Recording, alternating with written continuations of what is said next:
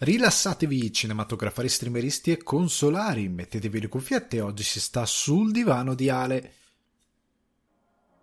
Il pezzo che sentite in sottofondo è So There Are No Fuck Buddies di Sibau e io sono Alessandro Di Guardi, ospite di Sul Divano di Ale che vi ricordo potete trovare su Spotify, iTunes o Apple Podcast, Google Podcast, Deezer, Amazon Music e Budsprout. In questa puntata di Sul Divano di Ale rispondo alle vostre domande riguardo il futuro della comunicazione ai festival, il cinema che non è solo americano e i tempi di post-produzione. L'ORL, chi ride è fuori e il valore aggiunto della televisione italiana. Parliamone. Road to Oscars 2021 con Sound of Metal e Sean Vita da Pecora, Farmageddon. Ragazzi, bentornati, bentrovati sul, dia- sul divano di Ale. Sono già confuso già dall'inizio. Sono super contento di avervi qui, come sempre. Eh, qua si sta molto comodi, si sta molto bene. Eh, contrariamente settimana scorsa, settimana scorsa devo dirvi la verità, ero un po' in difficoltà, ero veramente in difficoltà, ero esausto. Avete presente quando sei infinitamente esausto? Cioè, sei proprio lì che ti aggiri come non lo so, come il, il, demone di La città incantata. Mi mancava giusto la maschera bianca, mi aggiravo così per, per, l'universo, mi aggiravo così nella vita, nel mondo. Ero veramente stanco, stavo andando per inerzia. Questa settimana invece sono molto più in palla. Sarà stato complice che finalmente la primavera si è degnata ad arrivare a Dublino, quindi ho visto il sole, ho visto il cielo azzurro, cose che ti allontanano dal, dal, dal, dal crepuscolo, cioè nel senso che ti danno un attimino più gioia di vivere. Poi è stata una settimana abbastanza movimentata, come vedete ormai sono regolarissimo, il mercoledì il podcast di gaming non serve a niente, esce fisso. Vi dico anche che qualora non eh, l'aveste visto tramite il mio account eh, Instagram Alessandro underscore Guardi l'account Instagram nsn underscore non serve a niente è ormai molto più attivo del passato, nel senso che giornali, giornalmente almeno due, tre post con notizie relative al mondo videoludico vengono postate. La particolarità di questo account è che non mi dilungo nei post, ci sono delle grafiche studiate per dare le notizie nelle parti essenziali in quello che va dato, in quello che è importante e in, in modo veramente eh, stringato, però senza lasciare nulla di importante fuori e che vengono riportate appunto giornalmente quando ci sono notizie. Ci sono tutti i giorni ultimamente, soprattutto per quello che dovrà arrivare in futuro e quindi sono lì, non ci sono lunghe descrizioni eh, insieme alle, alle, alle, grafiche, insieme alle foto, quindi è proprio veramente per immagini, comunico con quello che metto nelle immagini e quindi se volete delle news eh, riportate giornalmente eh, con i dettagli che servono senza approfondimenti che poi generalmente vado a fare nel, nel, nel podcast quando è necessario o su nonserveaniente.com quando c'è qualche argomento ehm, un po' più interessante che mi va di approfondire scrivendo ovviamente verrete eh, notificati seguendo appunto l'account nsn underscore non serve niente se volete le news di gaming ovviamente se seguite solo il podcast potete rimarrete informati comunque seguendo il mio account normale di instagram e Invece per il sito vi consiglio sempre di seguire nsn underscore non serve a niente. Comunque c'è anche la pagina Facebook per quando escono i trailer, i trailer, scusate, ovviamente i trailer non li posso mettere su Instagram, li condivido sulla pagina Facebook, quindi potete seguire la pagina in modo tale da eh, magari rivedere i trailer lì o vederli direttamente lì. C'è il canale YouTube dove ad esempio questa settimana ho pubblicato un, eh, chiamiamolo commentary, è quello che è stato il primo gameplay un po' più grande, non il primo, quello più recente di gameplay diffuso di eh, The Day Before, quindi se volete andarvelo a vedere, il canale si chiama sempre Non serve a niente ovviamente, e quindi potete andare a vedere questa cosa. Per quanto riguarda il cinema, come vi anticipo da un po' di tempo, ci sono delle cose che sto preparando, delle difficoltà di preparazione, ma stanno arrivando. Ma veniamo a noi, a questo podcast, a Sul divano di Ale, perché è successa, mm, sono successe un po' di robe questa settimana. Sono usciti dei trailer. Sono usciti dei trailer, ragazzi. Io non discuto mai i trailer perché lo ritrovo, lo trovo un po' mm, non lo so, non, che cosa devo dire di un trailer? Posso dire qualcosa, ma eh, voglio solo dire che è venuto fuori il trailer di Fast and Furious 9. Ne ho già parlato io della saga in puntate passate. Voglio solo dire che a un certo punto queste sono dichiarazioni, ragazzi, non di cose che possono accadere davvero. Almeno non credo che la Universal sia così disperata ma sta di fatto che a un certo punto uno è venuto fuori con un possibile crossover con Jurassic Park, mai dire mai. Se Jurassic Park, Park scusate, è un brand che puzza di stantio, Fast and Furious 9 è veramente... cioè metterli insieme siamo davvero a quando... Eh, molti anni fa nei Pemplum si era arrivati alla fine e si iniziava a fare Ercole contro quell'altro che va a casa di, di, di, di Zeus e gli ruba le, le, gocciole al cioccolato. Siamo veramente arrivati a quel punto lì, sarebbe un po' la fine di un certo tipo di, eh, di azione che sarebbe anche bene che morisse in favore di qualcosa di più fresco, più nuovo e più interessante. Però io credo che Fast and Furious sia una delle poche cose che porta soldi a a chi lo produce perché non produce nient'altro interessante quindi potrebbe continuare per altri 90.000 io credo che al 10 chiuderanno credo che al 10 probabilmente affrontando gli alieni perché gli rimane solo quello credo che a questo punto potrebbero addirittura chiudere che il brand è diventato ridicolo non lo sto a, a, a ribadire ma è veramente così. Sono usciti anche altri trailer veramente che li ho guardati e ho detto ma cosa sto guardando cosa sta guardando la mia vita e cosa succede soprattutto in questo momento? Perché erano veramente ridicoli. Ma fortunatamente sono successe anche delle belle cose. Sono ehm, stanno riprendendo eh, molte produzioni eh, Diego Luna è entrato nel cast dell'adattamento di The Last of Us per HBO ehm, è stato annunciato eh, che mh, mm, Phoebe Waller-Bridge è entrata nel cast di Indiana Jones 5 per la regia di James Mangold che è, è, in pre-produzione attualmente ma prossimamente entrerà anche in produzione. Ora ehm, Mads Mikkelsen si è unito anche lui al cast di Indiana Jones eh, 5 e molte altre cose si stanno muovendo quindi un po' di cose stanno succedendo. Ma ma altre cose improbabili invece. Tornando alle cose improbabili prima di andare a commentare senza spoiler, il quinto episodio e penultimo di Falcon and the Winter Soldier, volevo parlarvi di... non so se è arrivato su Netflix in Italia, ma l'altro giorno sto per pranzare, apro il laptop, apro il laptop perché pranzo, eh, mi metto lì sul tavolo da pranzo e mi guardo una cosa senza impegno generalmente a pranzo, a volte anche YouTube metto lì con mia moglie e guardiamo qualcosa giusto per intrattenerci. Ultimamente ci eravamo rimessi a guardare i diari del vampiro, The Vampire Diaries, perché l'hanno rimesso su Netflix. E mia moglie all'epoca quando uscì eh, la serie se lo guardò, cioè se lo guardava. Ed era una delle tanti fan. È inguardabile, è veramente inguardabile. Già, già dalle prime stagioni ha grossi problemi, ha tutti i problemi che hanno le serie tv di quell'epoca.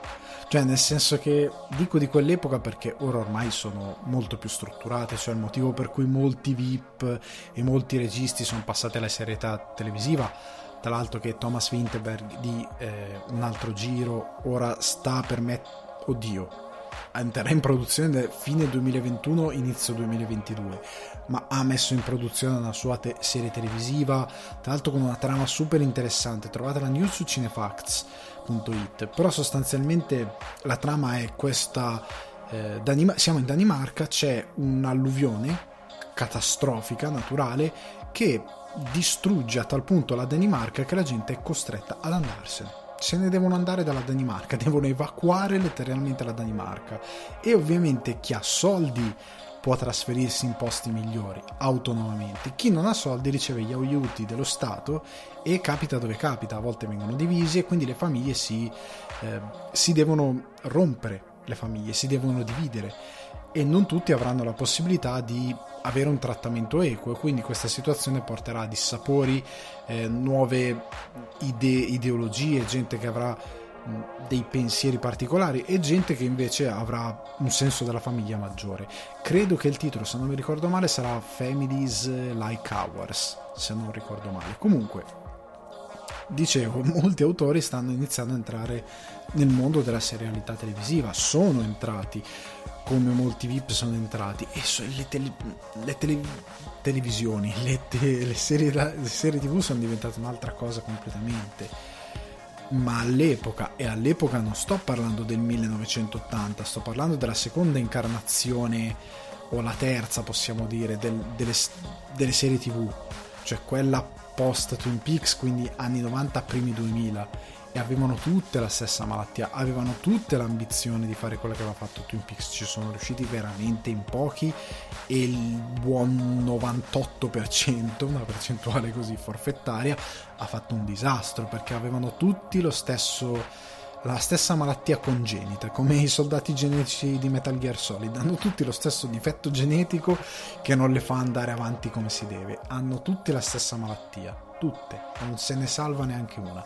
E questa ha la stessa malattia e ha un problema alla base devastante. Comunque, lasciando stare i diari del vampiro, che è veramente terribile per molte cose, per attori, sceneggiatura che non esiste, soluzioni di sceneggiatura sempre uguali, cioè già dalla prima stagione c'è il cattivo, poi il cattivo del cattivo, il cattivo ancora più cattivo del cattivo, è, è terrificante questa struttura, è veramente orribile, e le soluzioni sono, oddio, eh, ma anche per un intrattenimento leggero, è, cioè se non devi pensare per nulla, cioè guardatevela, vi fate anche delle grandi risate, se avete intenzione di non sbavare mentre mangiate, non fatelo ragazzi, io, lo, io sono coraggioso e mi guardo determinate cose ridendo, divertendomi, però eh, io ve la sconsiglierei. Quello che però ho visto uno di questi giorni, ritornando al punto, era che mi viene fuori uno dei soliti banner pubblici banner, la, la, la vetrina di Netflix e mi mette in vetrina senza che io ne sapessi che esistesse questa cosa qua perché curando le news per Cinefact essendo uno dei tre redattori che cura spesso la news Variety, The Hollywood Reporter, eh, IndieWire, Deadline, è tutta roba che leggo giornalmente e che mi passa sotto lo sguardo. Non avevo idea che avessero creato questa sitcom Netflix che si intitola in inglese, in italiano non, non saprei, non so neanche se la, la, porteranno, ma adesso non so se l'hanno già portata, Dead Stop Embarrassing Me, con protagonista, Dio mio, non so perché, Jimmy Fox. Perché Jimmy Fox? che è anche un attore che ha fatto dei bei film, eh, Collateral, uno dei miei film preferiti. Perché Jimmy Fox? Il diritto di opporsi, dove fa una bella prova perché Jimmy Fox? E ragazzi, Dead Stop Embarrassing Me è una sitcom. Una sitcom, ma, ma non, non, pensate a Scrubs, non pensate a The Office, non pensate a... Eh, cosa vi posso dire? Eh, Modern Family, non pensate a nulla delle sitcom di adesso. Andate indietro, andate indietro, andate ancora più indietro. Andiamo agli anni 90. Non pensate a Will e Grace, non pensate a Seinfeld se stavate andando negli anni 80, pensate ancora peggio. Siamo a un livello macchiettistico veramente alto. E vi dico solo che c'è una scena, se volete vedervi il primo episodio, se c'è anche su Netflix Italia, io vi dico solo una cosa. Non è spoiler perché non si può fare spoiler in questa cosa. C'è una scena di lui che si mette a cavalcioni sul corrimano e scivola lungo tutto il corrimano della scala e sbatte i maroni sul pomello in fondo al, al poggiamano al, al fondo del corrimano. Io ho visto questa scena, io non ho riso mai lungo, lungo i 20-25 minuti da sitcom, è terrificante ed è di un vecchio e di un cioè è così cringe. Non so se mi seguite sulle storie Instagram ma lo schifo è così cringe che il tuo vicino di casa viene disturbato dal suono dei tuoi denti che sfregano mentre cringe è veramente oh mio dio. Io vi dico solo di guardarla perché non ci, non ci credi cioè il tuo cervello rifiuta la realtà, va in fuga psicogena come O.J. Simpson, perché rifiuta la realtà. È un trauma talmente grande l'idea di vedere una cosa così vecchia a livello concettuale e così maldestra nella realizzazione, perché le battute sono veramente da boomer, le situazioni sono surreali nel senso che Bojack Horseman prendeva in giro il fatto che sì, nelle sitcom finiva tutto a tarallucci vino in modo assurdo, però era genuinamente concepito così. Questa è una serie che cerca di riprodurre quella cosa, quella cosa che si faceva, senza avere il mestiere di chi la faceva e che quindi sapeva come costruire le situazioni anche la tata o quant'altro per arrivare a quel tipo di soluzioni ma non ha neanche la, il mestiere per le battute, per i ritmi del, del, della comicità da sitcom. Io scusate se mi soffermo molto spesso sul, sulla scrittura della TV e la TV, ma io ci sono cresciuto tanto con la televisione, mi piace proprio, è una cosa che sono un esperto di televisione sotto questo punto di vista perché ne ho consumata veramente tanta. E oggi si parlerà ancora di televisione, perché poi parleremo di LOL, per aspetti diciamo di, dell'impatto che ha di che cos'è. La recensione ve la farò veramente in due parole di LOL. Non voglio tediarvi con tutti i meme che avete già sentito. Non è quel tipo di discorso è una cosa diversa ok non, non, farò il discorso che avete già sentito mille volte su internet o che avete letto mille volte su internet, ve lo posso garantire sotto questo punto di vista. Ma sta di fatto, tornando a eh, Dead Stop and Mares Me, che praticamente vi dicevo appunto la scrittura è, è buttata lì, cioè è palesemente uno che cerca di riprodurre una cosa che non ha assorbito, che non conosce, che non, non sa i meccanismi e che è fuori tempo massimo è veramente fuori, fuori, fuori tempo massimo. È più patetica o forse altrettanto a... Oddio, non mi sta venendo il nome di quell'attore che mi è sempre stato simpatico, eh, che lui ha riportato la sua serie tv, lui è un super conservatore negli Stati Uniti, eh, ha riportato la sua serie tv, eh, lui aveva fatto Wild Dogs, eh, oddio, non mi sta venendo proprio il nome dell'attore, Tim Allen, Tim Allen, che ha riportato una delle sue serie, lui ne ha fatte 2000 di serie, ne ha riportata una eh, tra molte difficoltà, credo abbia dovuto cambiare anche network, non vorrei sbagliarmi, però comunque ha riportato la sua serie che aveva ricevuto delle recensioni orribili e le aveva ricevute perché è vecchia, non è una cosa... Eh, non è, non è una cosa che ora puoi guardare e ridere genuinamente. La sitcom di Tim Allen, sapete come le guardavo e quando le guardavo? Io le guardavo la mattina sulla Rai, mi pare che le faceva un canale della Rai, le sitcom di Tim Allen, e le faceva di mattina. E io mi ricordo c'è stato un periodo della mia vita d'estate dove tutte le mattine c'era sta sitcom in televisione. E io me la guardavo, era quella che lui aveva il vicino che, mm, che, lui era tipo una specie di Ralph aggiusta tutto, cioè lui era questo tipo che aveva questa specie di eh, piccolo show televisivo dove lui faceva vedere i piccoli trucchi di fai da te.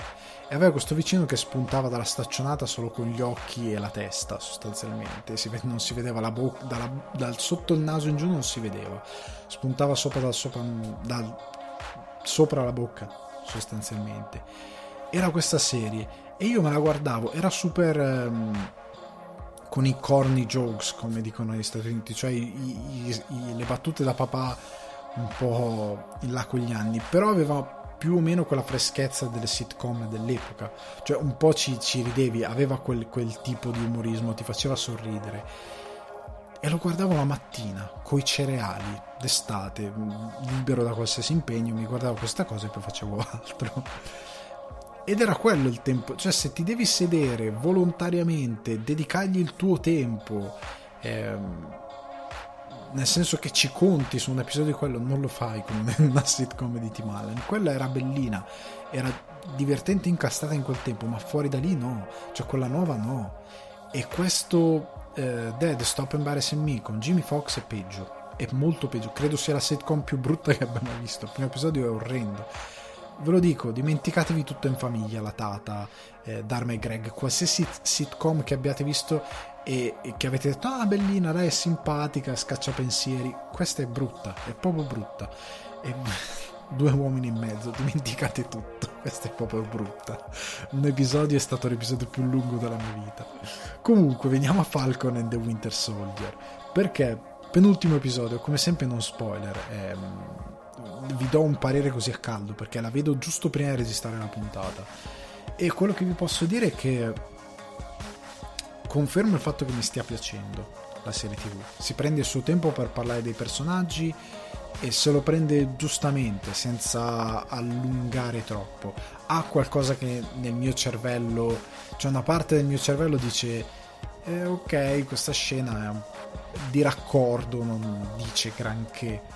Eh, perché un, ci sono un paio di scene che sono un pochettino di raccordo, che non dicono molto e che non servono così tanto, nel senso sono più di mood per settare un, mood generale che ci stanno, però una parte del mio cervello dice ma potevamo anche fare a meno di questa scena proprio di neanche un minuto, la potevamo tagliare, eh, ma sta di fatto che mi piace quello che racconta, mi piace come ha portato avanti il discorso sull'America che crea i simboli, l'America che eh, crea dei soldati e che poi dà a questi soldati determinati concetti di potere, di poter fare quello che vogliono, creando dei mostri, come allo stesso tempo conta anche su molti uomini che credono in, genuinamente in determinati ide- ideologie, in determinate ideologie del, dell'America e ci credono con tutto il cuore, come ci credeva Steve Rogers,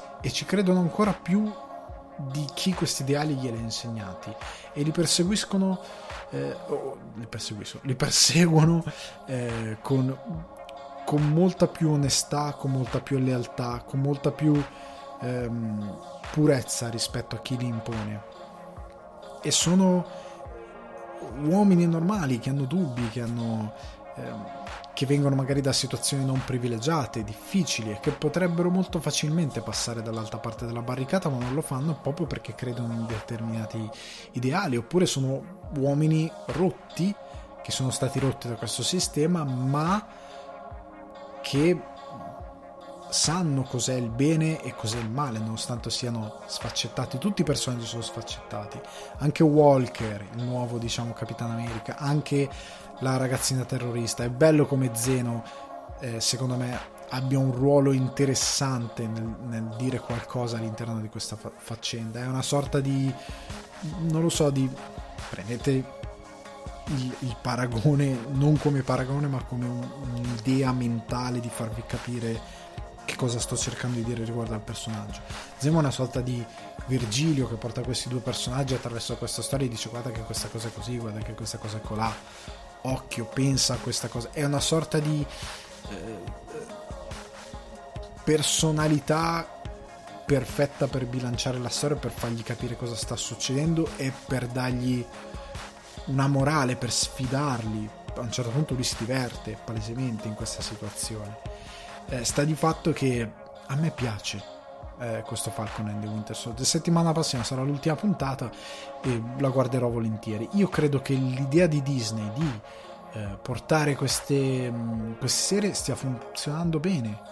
Eh, mi sta piacendo molto più questa di WandaVision, devo dire la verità. WandaVision è la classica serie che ha un'idea di partenza molto forte, ma nello sviluppo a un certo punto cade Falcon and the Winter Soldier ha avuto una bella idea di base, è sviluppata molto bene, chi l'ha sviluppata si vede che ci ha messo molto cuore nel, nel svilupp- nello sviluppare l'argomento e come ho già detto in altre occasioni, nonostante sia un intrattenimento per ragazzi, lo fa molto bene, nonostante sia qualcosa di leggero, lo fa molto, descrive molto bene eh, quello che vuole descrivere ed è molto interessante come concetto e come evolve determinati concetti. Il fumetto le sa fare queste cose anche senza andare su, su, su argomenti molto adulti, sempre rimanendo su qualcosa di sì adulto, sì maturo, ma accessibile a un pubblico anche più giovane. Ok? Come scusate se faccio un esempio di videogiochi, anche Metal Gear Solid ragiona su cose che poi se lo rigiochi da grande dici cavolo che significato, ma quando lo giochi da ragazzino certe cose ti arrivano comunque. È, è per quello che si dice sempre stiamo attenti ai messaggi che mettiamo nelle storie, perché a, a un determinato livello ti arrivano. È un po' come quando si dice state attenti al tipo di comicità o ai messaggi che dite in determinate cose, perché arrivano che voi intendiate o meno, il sottotesto arriva sia allo spettatore più distratto, che si sente legittimato a pensare determinate cose perché tu gli dici che va bene che le pensino, sia eh, lo spettatore più ingenuo, quindi il ragazzino che cresce con determinate eh, ideologie e poi le, le, le, introietta e le applica nel, nel mondo crescendo, convinto che sia giusto così. Quindi è un bene che ci siano questo tipo di figure con questo tipo di personaggi che hanno dei pensieri un attimino più stratificati per quanto inseriti dentro un contesto dove c'è Capitan America, Falcon, il Conte Zemo, città inventate. Eh, capite quindi quello che voglio dire? Comunque, per ora positivo. Credo che il migliore sarà Loki. Io continuo ad avere questa sensazione che quello che mi piacerà di più sarà Loki proprio perché ti porta comp- completamente altrove. C'è una cosa che hanno un po' tutti, eh, non tanto i film Marvel, ma proprio tutto il Marvel Universe, come tutto il DC Universe, come qualsiasi altro universo condiviso di questo tipo, di questi due grandi poli americani, che alla fine della fiera, guardandoli da vicino, non funzionano davvero. Cioè, nel senso che questi universi condivisi hanno il limite del fatto che, cavolo, a New York ci sono Spider-Man, Daredevil, Falcon and the Winter Soldier, ehm, Capitan America, sono tutti questi supereroi. Se succede qualcosa, ed è, ecco perché c'è solo Spider-Man? Perché c'è solo Daredevil? Perché c'è solo. Eh, perché se succede questa cosa in questo episodio, in questo momento X a New York c'è un, eh, una cosa pericolosissima per la città che sta succedendo e cavolo non interviene Spider-Man a un certo punto a salvare la situazione chi mette mm, sotto i riflettori questo difetto, ragazzi, è un difetto, anche qui, un difetto genetico, è un difetto congenito proprio del, di questo universo. Perché come fa a giustificare che non arriva Spider-Man? Eh no, era... Cioè a un certo punto dell'episodio metti... Poteva arrivare Spider-Man, eh però era fuori era fuori a portare, non so, a passeggio Lizard. Cioè, come lo giustifichi? Vera, diventa veramente difficile. Dovresti, devi far dimenticare allo spettatore che esistono tutti gli altri, fino a un certo punto. Perché altrimenti è ovvio che ogni situazione è... Eh, c'è il nuovo Capitano America, senti, chiama 5 minuti non lo so, Thor, per dire, chiama, chiama due minuti Hulk, gli dà uno schiaffo lo ribalta. È ovvio che potresti fare questo ragionamento, ma non, è, non può funzionare. Sa, di, sare, andrebbe nel ridicolo. C'è questo sottile velo di sospensione dell'incredulità per il quale questi altri personaggi non interagiscono se non quando sono nelle storie corali perché serve che interagiscano nelle storie corali. È un difetto dell'universo. Siete in un fumetto, questa cosa lasciategliela passare, perché altrimenti non, eh, non funziona più. Certo, ovviamente chi scrive non vi deve prendere in giro e improvvisamente tirare fuori un asso dalla manica completamente a caso perché a livello di scrittura si è messo in un casino e non sa cosa, come venirne fuori. Se fa così è disonesto. Però se, come sta succedendo finora, tutto è nel, nel, nella norma, non ci sono eccessive eh, forzature che ti portino a pensare determinate cose, va bene. Questo è. Veniamo però alle domande di questa settimana, perché mi avete fatto delle belle domande veramente delle belle domande che mi hanno costretto a mettere un attimino di lato un paio di cose eh, che avrei voluto portare in puntata, ma ovviamente non c'è fretta, ci sono altre puntate, però è stato molto bello ricevere queste domande perché credo siano molto interessanti. Sono tre domande. La prima di eh, Claudio Bertelle e andiamo subito a recuperarla, che mi chiede a quanto può arrivare il delta tra riprese e produzione totale di un film e da cosa può dipendere? Esempio, 6 mesi di riprese e 10 di eh, produzione totale, oppure una settimana di riprese e 12 mesi di produzione totale, cifre sparate assolutamente a caso, tra parentesi. E prima di salutare dice sei un grande, ti ringrazio Claudio. Eh, ci siamo parlati in altre occasioni eh, che mi hai scritto, ti ringrazio moltissimo e soprattutto per la domanda. Allora, da cosa dipende eh, questo diciamo delta produttivo? Allora, prima di tutto dipende da dei fattori, nel senso che indicativamente parlando la post produzione può durare generalmente dal mese, quindi dalle 4 settimane, 3-4 settimane a 4 mesi. Quindi sì, più, più indicativamente 12-16 settimane, una cosa così. Ovviamente questo tempo è un tempo indicativo perché ci sono delle esigenze di produzione e distribuzione, nel senso che nel momento in cui eh, Marvel, ok, Marvel fa tipo il piano produttivo, perfetto, e ti dice guarda, eh, in questa tabella produttiva noi abbiamo che quest'anno deve uscire eh, Vedova Nera, eh, Shang-Chi, eh, i, gli Eterni e quest'altro film Y. Adesso ne ho messi senza stare lì a ricordarmi, li ho buttati lì di quelli che mi ricordavo. Uno esce a novembre, uno esce a, eh, a febbraio, uno esce ad aprile e l'altro esce a giugno. Ok? Questo cosa vuol dire? Che loro hanno già uno schedule di iniziamo le riprese, la pre-produzione inizia, eh, non lo so, il primo appunto deve uscire, ridicole date a casa perché me le sto inventando, il primo che è um, Shang-Chi deve uscire a um, ottobre 2021, per dire, deve uscire a ottobre 2021, la pre-produzione parte eh, a giugno 2019, le riprese partono a, eh, non lo so, ehm, agosto 2019, abbiamo tre mesi di riprese e poi si parte di post-produzione, anche se in verità ho cannato i tempi. Comunque mm, hanno, era per farvi capire semplicemente che c'è uno schedule già dall'inizio. Quando vi danno una data ecco lo facciamo più semplice quando vi danno una data tipo esce a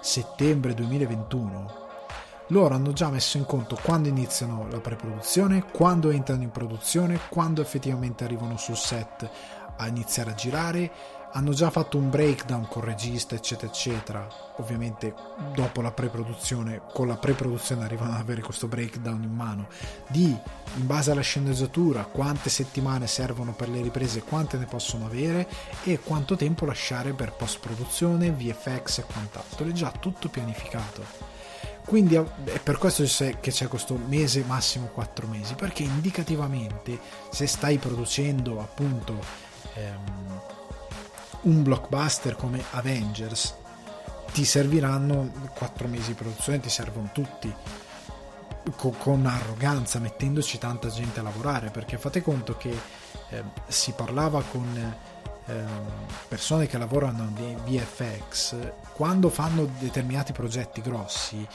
assumono tante persone che si occupano dei VFX, con ruoli diversi, chi più ehm, di ampio spettro, chi più di minor spettro e magari ci sono dei VFX artist che lavorano a una scena e per X motivi ci devono impiegare due mesi, lavorando tutti i giorni, sabato e domenica comprese.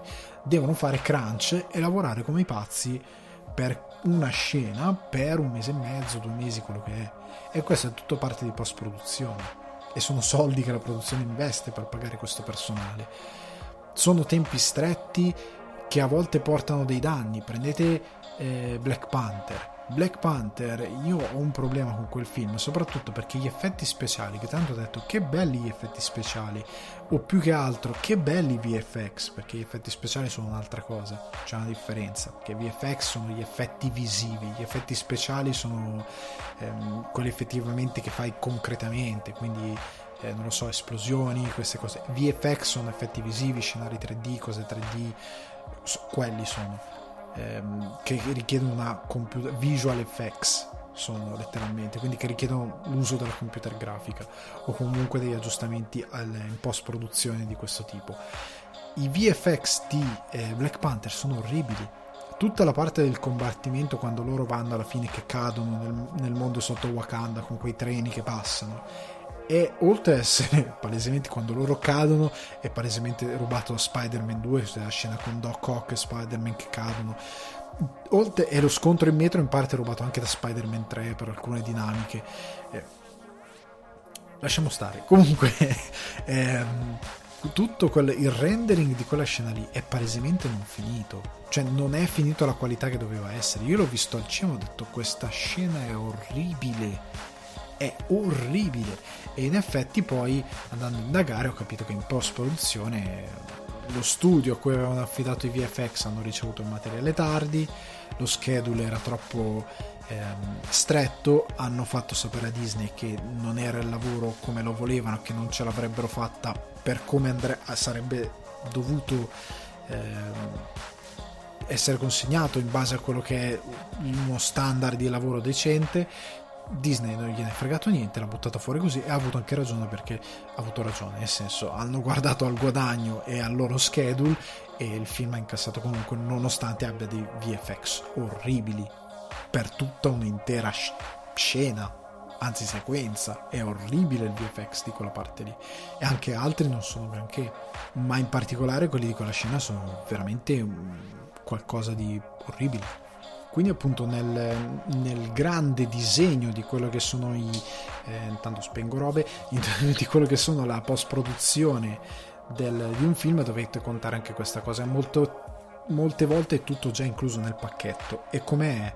Cioè nel senso che se poi ci sono reshoot se poi ci sono altre cose dobbiamo farlo comunque in questi tempi. A volte ci sono dei delay perché magari dicono ok, alla fine dobbiamo fare dei reshoot, andiamo di, di, di, un mese, allunghiamo di un mese, posponiamo di un mese, però in linea di massimo questi sono le, le, gli schedule. Bisogna anche prendere in considerazione che eh, prendiamo Dune. Dune eh, hanno finito le riprese a luglio 2019 e hanno fatto delle riprese aggiuntive ad agosto 2019, come si diceva adesso questa cosa me la sono segnata. E il film doveva uscire tra novembre e poi è stato spostato a dicembre 2019 perché evidentemente qualcosa dovevano aggiustare anche a livello di schedule loro. Sta di fatto che queste cose possono succedere e questo tipo di produzioni tendono ad avere questi delay. Poi ci sono le eccezioni cioè Twin Peaks The Return di David Lynch Twin Peaks Il Ritorno, il Revival, la serie Revival che sono 18 parti 18 ore di roba chissà quanto ha girato David Lynch lui ha finito le riprese eh, anche per colpa di, dei dissapori che aveva avuto la produzione che non, ha, non, gli hanno permesso di far uscire la serie esattamente a 25 anni eh, dopo come diceva Laura Palmer a, eh, a Cooper nel sogno. Ma stanno, lui a fine riprese nel 2016 si è chiuso un anno in post produzione lo ha montato lui. Cioè lui ha curato la post produzione il montaggio gli effetti sonori, eh, aveva un montatore ovviamente professionista che mi pare proprio Danam che aveva montato la serie originale. Comunque sta di fatto che lui ha lavorato alla post produzione e si è chiuso un anno in questa cavolo di post produzione. Un anno. 18 ore, un anno per tutto quel materiale che aveva girato. Le, i tempi di questa cosa sono, variano a seconda del regista, a seconda delle esigenze che ha, a seconda del materiale girato, a seconda di cosa hai girato, perché è ovvio che se il tuo film è un dramma, una dramedy, una commedia, non hai VFX o se li hai sono veramente minor, cioè un cartellone da mettere in CGI come fa Fincher. Eh, Fincher anche nella serie Mindhunter sono delle cose fatte in, v- in dei VFX di shot che tu diresti ah ma qua c'era un VFX cioè se vai a guardarti il dietro le quinte dici non l'ho notato mai nella vita che questo era un VFX mai. Mai e poi mai. Anche in uh, Gone Girl. Eh, ci sono delle scene dove è VFX roba fatta al computer insegna eccetera eccetera e tu dici ma davvero? Cioè se vedi poi dici cavolo non ci avevo fatto caso neanche al cinema. Cioè zero. Zero porto zero. Però comunque roba minore rispetto a una roba come Endgame, ok? Per, per farvi capire, o come sarà probabilmente Dune, che avrà un utilizzo dei VFX più importante rispetto a Gone Girl. Però lì si tratta solo di montare un buon messaggio audio, di montare le scene appunto come, come Dio comanda, ma un buon montatore e un buon regista che si mettono a lavorare se la sfangano in un mese tranquillamente a meno che non abbiamo fatto un casino lavorando alle riprese ma nelle produzioni di un certo livello non succede mai Veniamo però alla prossima domanda, perché questa qui, la, la, ragazzi, l'abbiamo, l'abbiamo sfangata con, con, in modo brillante. ecco, spero Claudio che sia, tua, sia stato chiaro e anche per voi che state ascoltando. A questo punto abbiamo due Franceschi, incredibile, il destino mi ha portato due domande da due, tipi, due Francesco. Il primo è il Francesco Bianco e gli vogliamo tanto bene per la sua domanda perché è fichissima perché eh, Francesco mi chiede, io avrei una domanda relativa al futuro dei festival cinematografici. Posto il fatto che secondo me i, eh, i cinema, a prescindere dalla crescita delle piattaforme streaming, continueranno ad avere un certo peso specifico nella società anche per motivi extra cinematografici, come è sempre stato, varrà lo stesso per i festival cinematografici? Mi chiedo se l'organizzazione di eventi del genere possa essere sostituita nel futuro prossimo da altri mondi da altri modi, scusate, digitali di presentare un film e connettere persone nel settore per poi comunque programmare un'uscita fisica, tra virgolette, nelle sale. Allora Francesco, tua domanda è ganzissima, è una cosa che ci si è chiesto anche noi eh, interni a Cinefax e noi che eh, si partecipa spesso a festival. La risposta è che per me no, non credo ci sarà un futuro di festival digitali cioè, a meno che non dove, mm, inizi a piovere pioggia acida, io credo che questa cosa non succederà e anche allora si troverà una soluzione. Eh, perché il cinema è uno di quei settori che vive di presenza, eh, che vive di fisico, che vive di persone, anche nel dietro le quinte, di persone che fanno, eh, come si dice, networking. Allora, non parlo per l'Italia, come parlo per il resto del mondo. Però per quanto riguarda i festival eh, come Cannes, la mostra del cinema di Venezia, ehm, quando dico non parlo dell'Italia dico come networking e altre cose. Però quando si parla di eh, un ambiente come il cinema, di festival di questo tipo, ad esempio Cannes è un festival dove è l'hub principale per compravendita dei film. C'è anche Berlino che ha un discreto mercato, eh? e molti producer, molti personaggi internazionali, anche dal Giappone, vanno a Berlino per, per vendere e comprare film e fare accordi per film di distribuzione o di produzione di film ma Cannes è un hub enorme ed è fondamentale, per questo è stata la disperazione l'anno scorso quando l'hanno annullato. Come ci sarà quest'anno, perché non credo che l'evento si potrà fare come lo vogliono fare, io la vedo veramente grigia. Sta di fatto che no, non può essere rimpiazzato perché devi parlare con le persone, devi conoscere le persone. Ehm, per quanto ci si possa vedere in via digitale, la socialità non è uguale.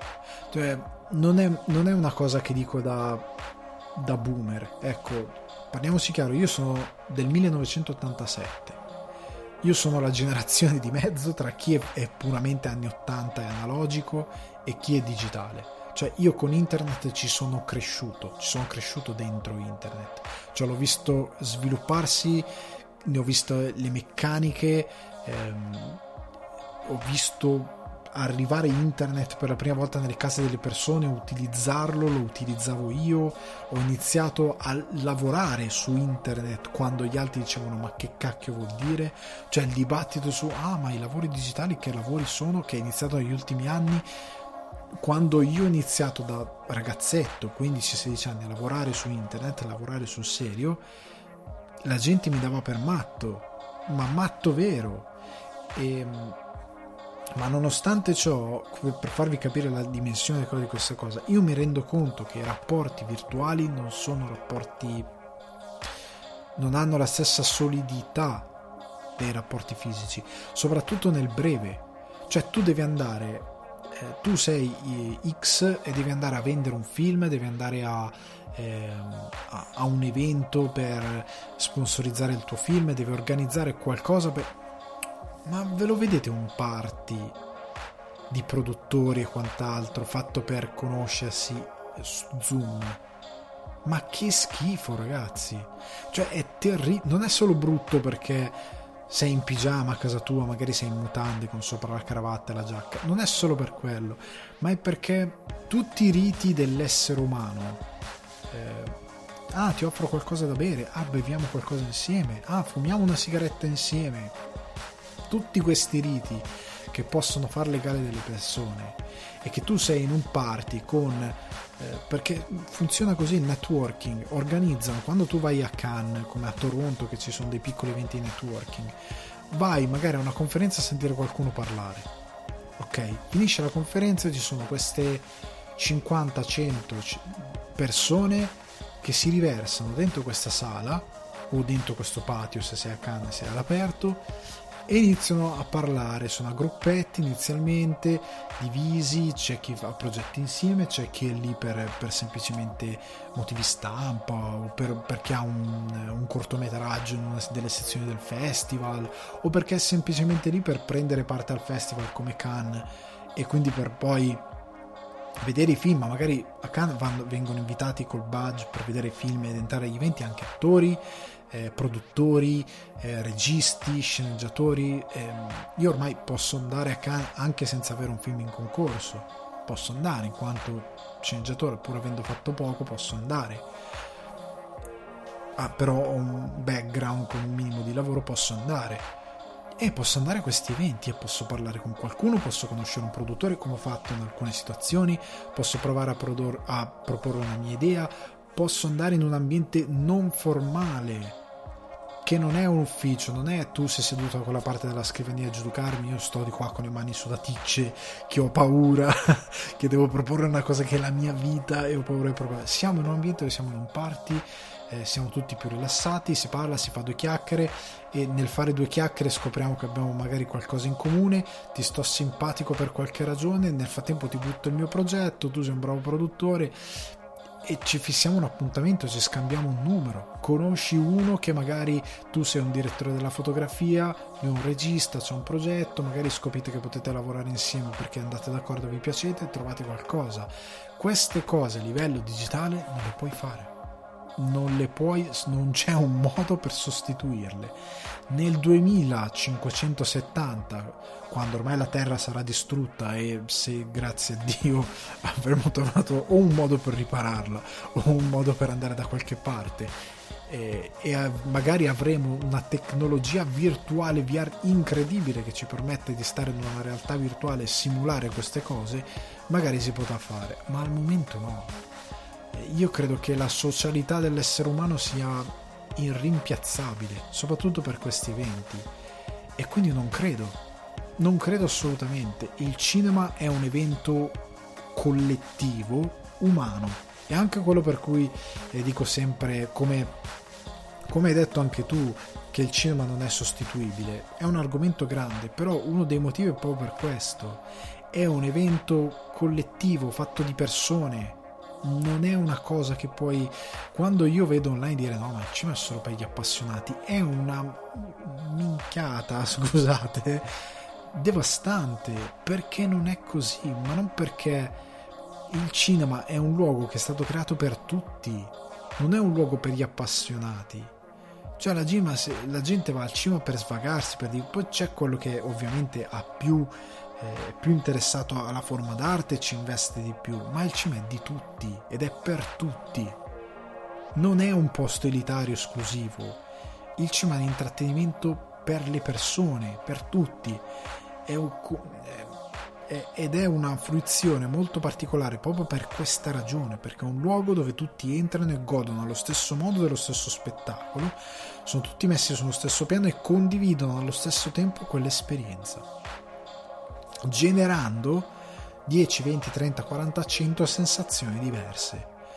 La produzione di questo mondo vive allo stesso modo, vive di gente che si incontra eh, da qualche parte come uno scappato di casa.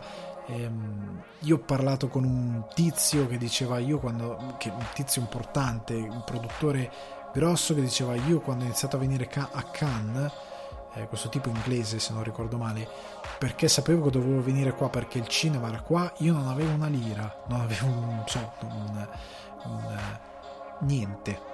e io venivo qua e dormivo in una tenda sulla spiaggia, sulla, della, sulla Crosette, sulla spiaggia della Crosette, e dormivo in tenda perché non avevo i soldi per pagarmi un, una stanza d'albergo. Quindi venivo qua, pur di venire qua, dormivo nella tenda e di giorno venivo qua e provavo a parlare con qualcuno, provavo a entrare nelle proiezioni, provavo ad andare ai party e ci ho provato finché non ci sono riuscito. È un evento di persone e se tu metti questa cosa online crei se può sembrare che tu non crei una barriera ma in verità crei una barriera enorme già anche di esclusività perché a quel punto devi contare ancora di più chi può entrare in un evento o meno. Perché come fai poi a interagire tutte queste persone? Come si fa? Anche per, per, poter riuscire a incontrare un produttore casualmente che sia buono o un, un, futuro collaboratore ehm, con cui andare d'accordo. Come fai online in un evento condiviso? Con, con quale mezzo? E diventa complesso e non è possibile attualmente. E io credo che non, è, ripeto è esperienza umana non si può rimpiazzare e, e poi non, essendo qualcosa che deve arrivare a un pubblico più vasto, il festival ha anche questa cosa di fare da cassa di risonanza.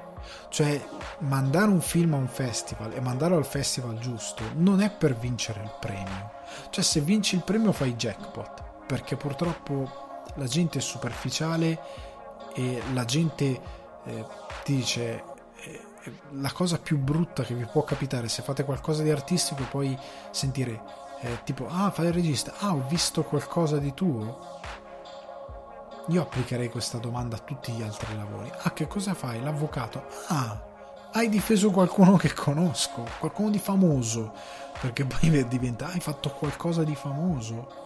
Perché la gente sarebbe in grado di andare eh, non so da eh, uno che suona nei Manford Son e siccome magari in Italia non si conoscono troppo, si conoscono poco, magari perché lui semplicemente ignorante in materia non li conosce, dice ah tu cosa fai il musicista? Ah, ho ascoltato qualcosa di tuo, e quello dice ma verità io ho riempito Wembley, tutti gli stadi di tutto il mondo, ma io non ti conosco, non so chi sei. La gente ha questa superficialità, ok? ha questa cosa vera- veramente ehm, gretta e, e brutta.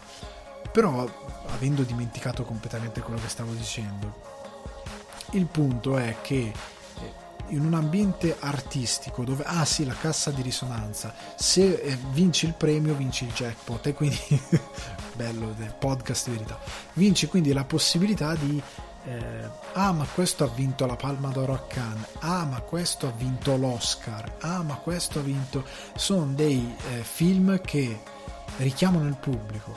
L'Oscar lo sappiamo tutti che tipo di premio è.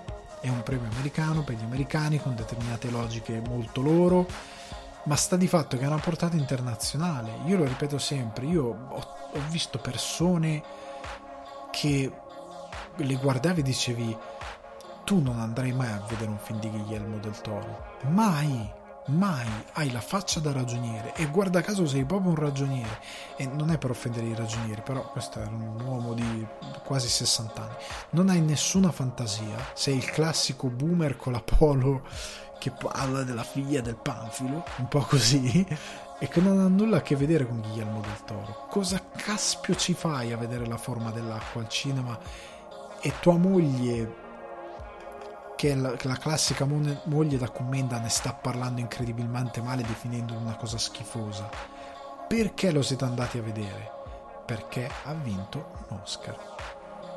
Quindi il, il, il, compito primario non è tanto vincere l'Oscar o vincere un premio a un festival qualsiasi. Il vostro compito è di andare ai festival e di andare a quelli giusti, se siete dei filmmaker, sceneggiatori o quello che volete, è l'idea di avere una cassa di risonanza perché il festival crea un evento attorno al vostro film e l'evento vende il film automaticamente alle distribuzioni, alle reti televisive, al pubblico stesso, in base, ripeto, al festival giusto o sbagliato dove riuscite ad andare, vi cambia letteralmente la pubblicità del vostro, del vostro film, che sia nella vostra nazione, che sia a livello internazionale. È molto importante e questa cosa dell'evento l'idea ad esempio c'era una volta Hollywood Tarantino ormai oddio è enorme ma il fatto che porti c'era una volta Hollywood a Cannes e noi eravamo lì l'anno quando l'ultimo festival dove siamo potuti andare eh, dove, dove, che c'era, c'era una volta Hollywood e i biglietti erano esauriti persino per gente che ha lavorato nella produzione del film e che non è potuta entrare perché non c'era più spazio perché non, non, cioè, era in overbooking assoluto. Non, non ci poteva andare. Era impossibile vedere quel film in sala alla prima con Tarantino. È una cosa titoli di giornale gente che ne parla è pubblicità gratuita. Questa cosa non si può sostituire mai nella vita soprattutto in una logica di internet che dimentica una velocità devastante perché internet ha questa cosa che ti sfranga i maroni con una cosa per una settimana, dieci giorni, quello che è, e poi scompare, scompare nel nulla, nell'oblio. E passati cinque anni qualcuno avrà una di quelle, di quelle cose che ti, ti sbatti la testa contro la finestra, ti fai malissimo, a un certo punto si, si, rimescola qualche neurone e ti viene in mente quella cosa. Dici, ma ti ricordi?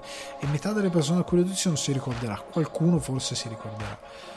Internet è così. Ti, ti, ti consuma e ti dimentica molto velocemente. Per me non può funzionare. Perché è un consumo troppo veloce e troppo feroce. E fa solo male, soprattutto a livello artistico eh, alle produzioni. È un, è un, tipo di pubblicità che fa, è benefica, anche quando, ehm, quando potrebbe essere positiva. Internet funziona per portare ehm, gli ultimi molto spesso, cioè per portare in alto robe che sono veramente dimenticate e che magari meriterebbero di avere un attimino più d'attenzione. E si può aiutare a creare un piccolo mito, ma per le cose grandi funziona male ed è molte volte benefico. È veramente pericoloso, è brutto, cioè è proprio brutto, brucia le cose in una maniera assurda. Comunque, chiusando, mm, secondo me non si può sostituire l'esperienza umana per come funziona il festival è insostituibile. Il mercato, il fatto di andare a un mercato, di sedersi a qualcuno e parlare del tuo film davanti a un bicchiere di vino, davanti a un panino, davanti al bancone di un bar eh, prendendo un caffè, non lo puoi fare online. Ci sono una serie di cose, colpi di fortuna, che ti possono capitare di incontrare qualcuno che non avresti mai pensato di incontrare o incontrare qualcuno che non pensavi ti sarebbe servito incontrare e che ti servirà tantissimo non lo puoi sapere io stesso a Cannes ho avuto due esperienze diametralmente opposte nell'arco di due anni primo anno un'esperienza bruttina perché sapevo poco, ero un poco a mio agio, ero un pesce fuor d'acqua e ho incontrato delle persone che non avrei veramente voluto incontrare. Il secondo anno sono stato fortunato, ho incontrato Cellamare, ho incontrato qualche altra persona, mio, mio, la, mia, ehm, la mia esperienza è stata migliore anche perché avevo più esperienza di alcune cose. Il terzo anno è stato ancora meglio perché sono andato lì con i ragazzi del Cinefax, avevo una conoscenza maggiore di tutto, ci siamo mossi meglio e ho iniziato a parlare con ehm, persone che tuttora mi sono utili per determinati progetti è andata meglio, è andata molto bene, è diventata sempre esponenzialmente diventerà sempre migliore, ma serve, devi andare. Non puoi stare a casa tua.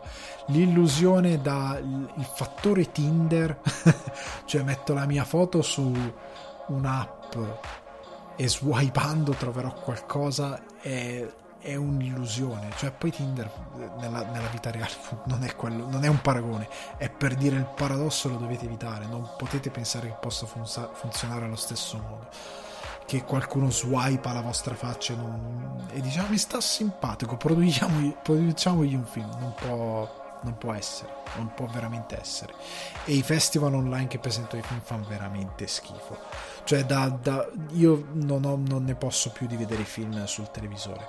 Sto veramente facendo fatica. Quindi, anche per questo motivo, eh, è veramente ignobile come esperienza. Anche l'idea di. Anche se poi dice, eh, poi facciamo l'evento fisico. Per chi ne deve parlare, gli spacchi la visione in una maniera terribile. Veniamo però alla prossima domanda. Anche qua, Francesco Bianco, ti ringrazio domanda fichissima, spero di averti risposto in modo esaustivo e passiamo all'altro Francesco, che è Francesco Broccoli, che anche lui mi fa una bella domandina. Perché? Mi scrive: Ciao Ale, complimentoni per il podcast, davvero interessante e ben fatto. Ti ringrazio, qua si continua a lavorare per fare sempre meglio. Avrei due domande che non sono propriamente domande. La prima riguarda il discorso inquadrature di cui hai parlato ultimamente. Mi piacerebbe se potessi approfondirlo partendo proprio dalle basi. Mi fermo qui per rispondere a questa. Il discorso inquadrature è lungo, è lungo e complesso, nel senso che per parlare di le varie inquadrature, come funzionano, cioè uno si può mettere a fare un discorso molto basilare a parte che è molto tecnico e magari chi ascolta il podcast si annoia, ma poi serve qualcosa di visivo per fare un discorso sulle inquadrature, per farti un, servirebbe fare una class. Ma io onestamente non mi sento nella posizione di mettermi qua a insegnare una class sulle inquadrature, di costruire un video, perché qua servirebbe proprio un video essè o un video corso per parlare di inquadrature, di come si possono usare nel cinema, di come le puoi sfruttare per dare per creare una scena e poi per creare una sequenza e per raccontare qualcosa anche con le immagini. Cioè bisognerebbe fare qualcosa di più strutturato che in podcast non posso fare, che andrebbe preparato come Dio comanda e che sul divano è veramente difficile. Magari in futuro tramite il canale YouTube e quello che sto preparando si potrà fare qualcosa di questo tipo, ma richiederà una preparazione più ampia che in podcast non posso fare. Venendo invece alla seconda domanda, dove tu dici la seconda invece è relativa alla questione non tutto il cinema è americano. Sono completamente d'accordo e apprezzo molto i tanti consigli orientali. Mi chiedo e ti chiedo, ehm, non sarebbe interessante approfondire le varie cinematografie del mondo, magari qualche consiglio di visione e qualche caratteristica? Buona giornata e complimenti ancora per il podcast. Allora Francesco ti ringrazio nuovamente per i complimenti, sei davvero molto gentile e come dicevo si lavora sempre per migliorare e per fare meglio e per portare altri progetti e quindi ti ringrazio davvero tanto.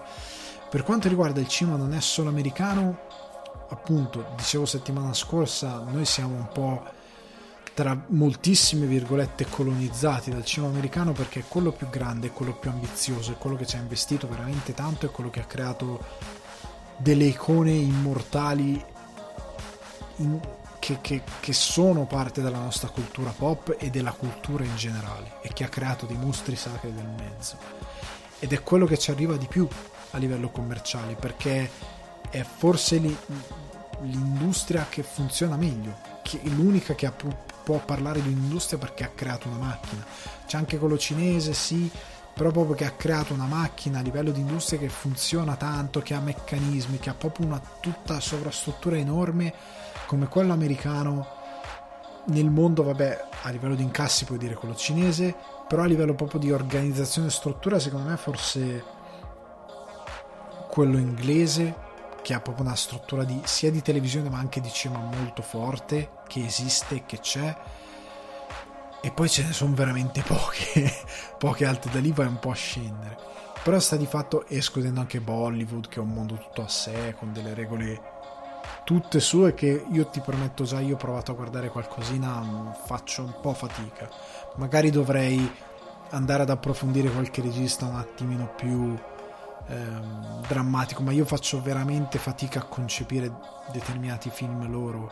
Ehm, non mi piacciono non, non, non, riesco a entrare nella struttura ad atti non riesco a entrare nel fatto di prendere così tanto sopra le righe, così tanto poco sul serio qualsiasi cosa e di buttare un po' tutto in cacciara a un certo punto. Eh, però poi ci sono dei registi che invece fanno dei drammi dove si prendono un po' più sul serio e ripeto, ehm, stanno venendo fuori ma io non ho ancora approfondito bene bene il indiano, so solo che mm, è una di quelle industrie che non, non riesco ad apprezzare fino in fondo.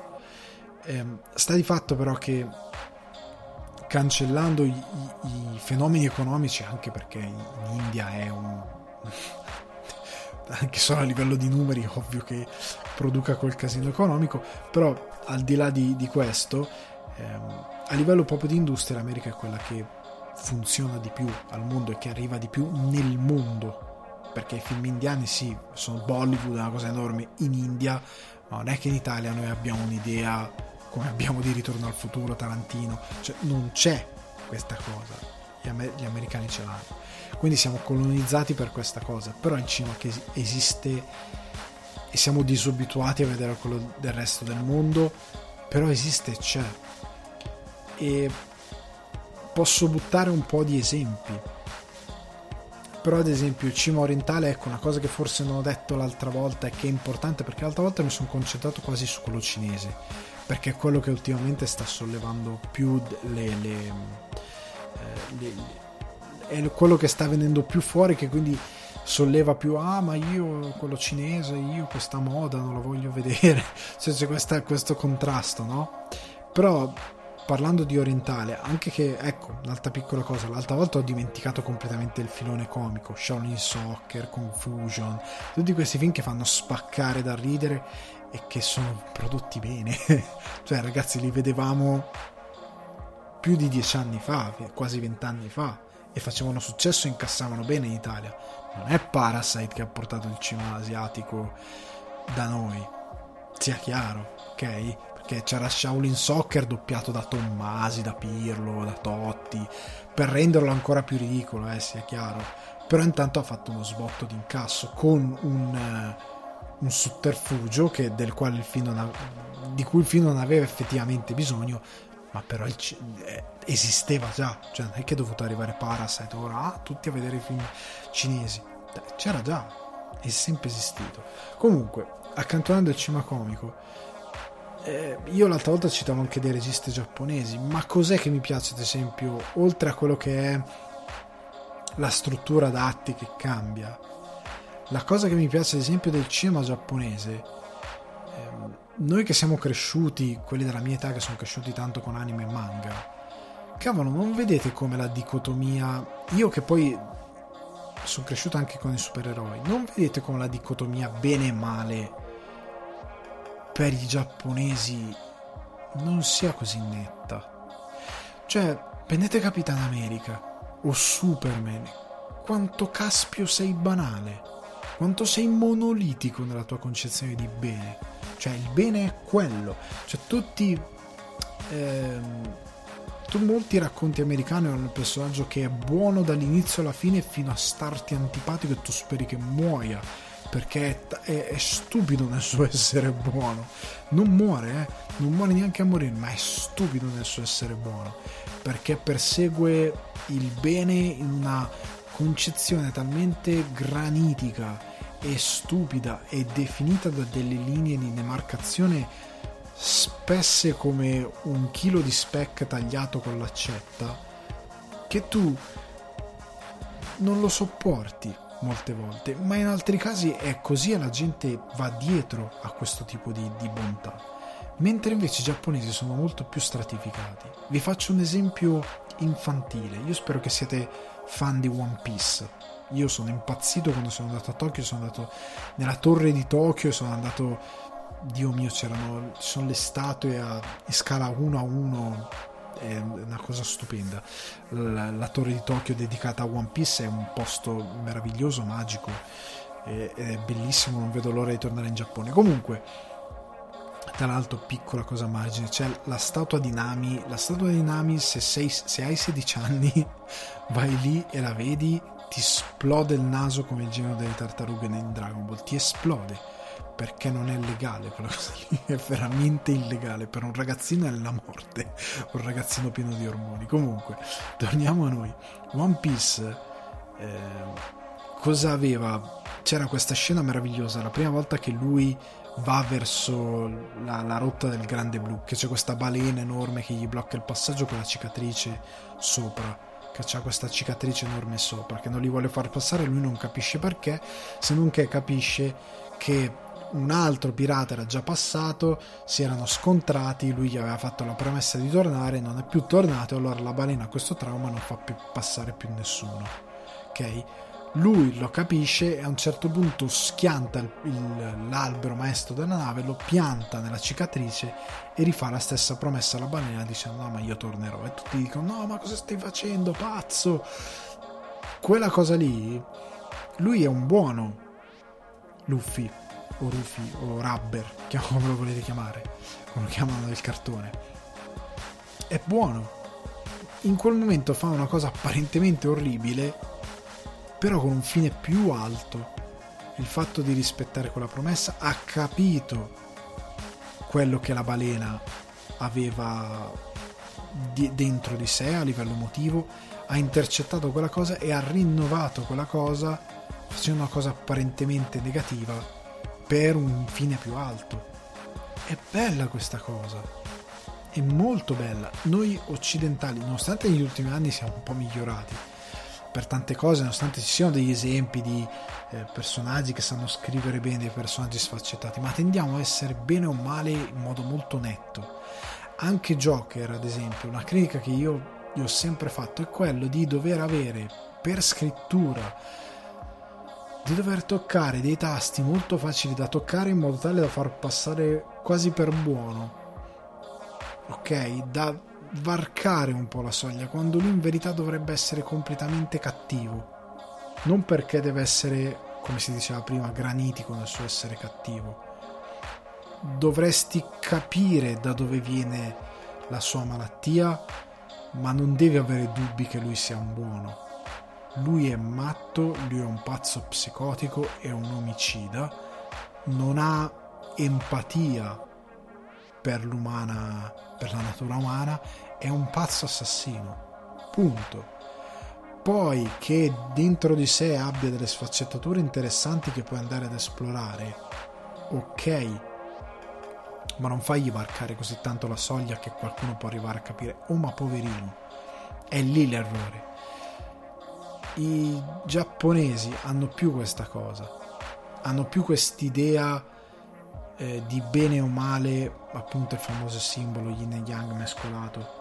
Ed è molto affascinante proprio per questa ragione, perché hanno anche un sistema di dramma, il dramma per i giapponesi è molto più accentuato, cioè se ricordate anche roba che si guardavano da ragazzini, eh, che sia Rossana, cioè Rossana aveva dei momenti super drammatici eh, le situazioni di io e lei, ehm, lui e lei, non io e lei, le situazioni di lui e lei. Ehm, è quasi magia Johnny, lo stesso è quasi magia Johnny, cioè a un certo punto avete momenti super pesi se, se avete guardato tutto e se lo ricordate. Eh, vabbè, Lady Oscar. Eh, hanno un gusto del drammatico molto pesante ma molto affascinante.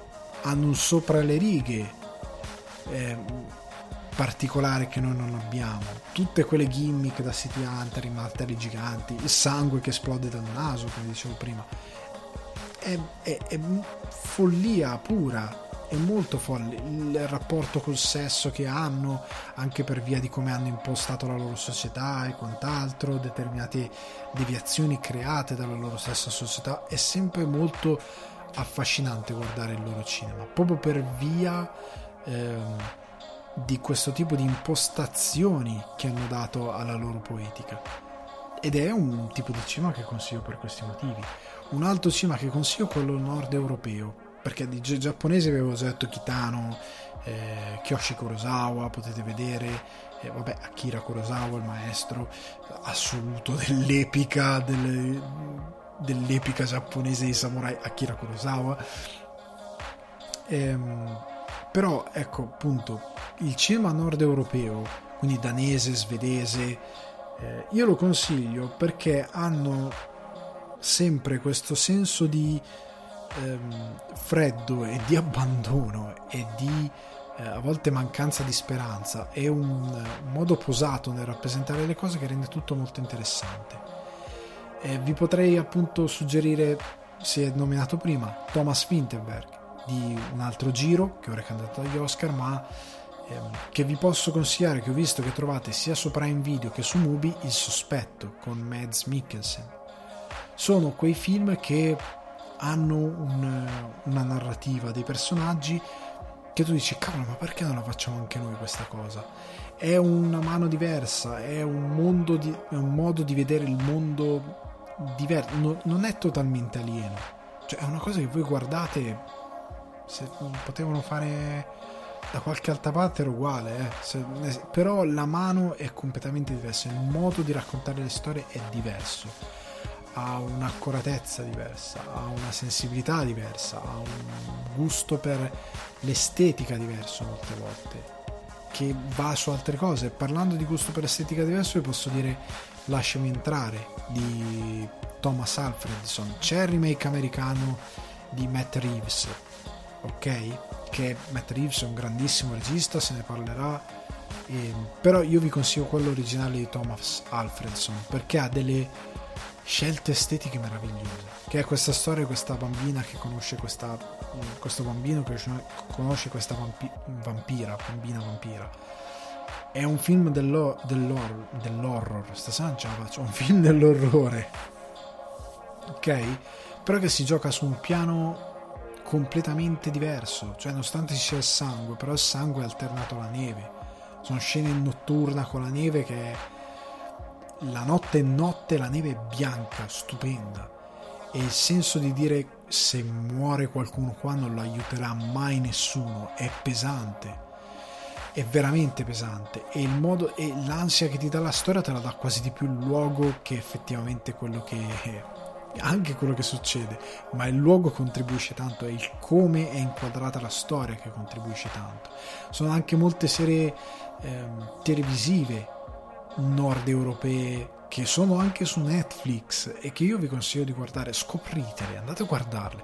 Magari farò eh, un um, più avanti, magari quando avrò una possibilità diversa di guardare determinate cose, ne andrò a cercare qualcuno perché ogni tanto mi avventuro su Netflix e vado a guardare delle cose che sono nel catalogo, che nessuno ne parla mai, che sono robe internazionali ma che sono, hanno una loro ragione di esistere, di essere e che vi consiglio di guardare.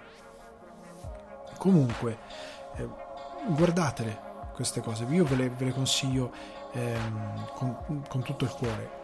Veniamo alla Spagna, vicini di casa, molto simile a noi per certe cose. Gli spagnoli, ad esempio, ehm, molte volte hanno un modo di eh, recitare, di parlare incredibilmente sopra le righe ma hanno anche delle, dei buoni, senza tirare in mezzo al Modovar eh, o al Modovar, prendete Alex della Iglesia, che è un regista che fa un po' tutto, dall'azione ehm, mutante, il suo primo film, proprio mi pare con Almodovar prodotto, che forse l'hanno scritto insieme, non mi ricordo, questa potrebbe essere un'informazione completamente falsa, sbagliata, comunque, ehm, forse con Almodovar, comunque azione mutante, che è un film di genere, ha, eh, stanno facendo il remake di Perfetti Sconosciuti, lo dirige proprio Alex dell'Iglesia.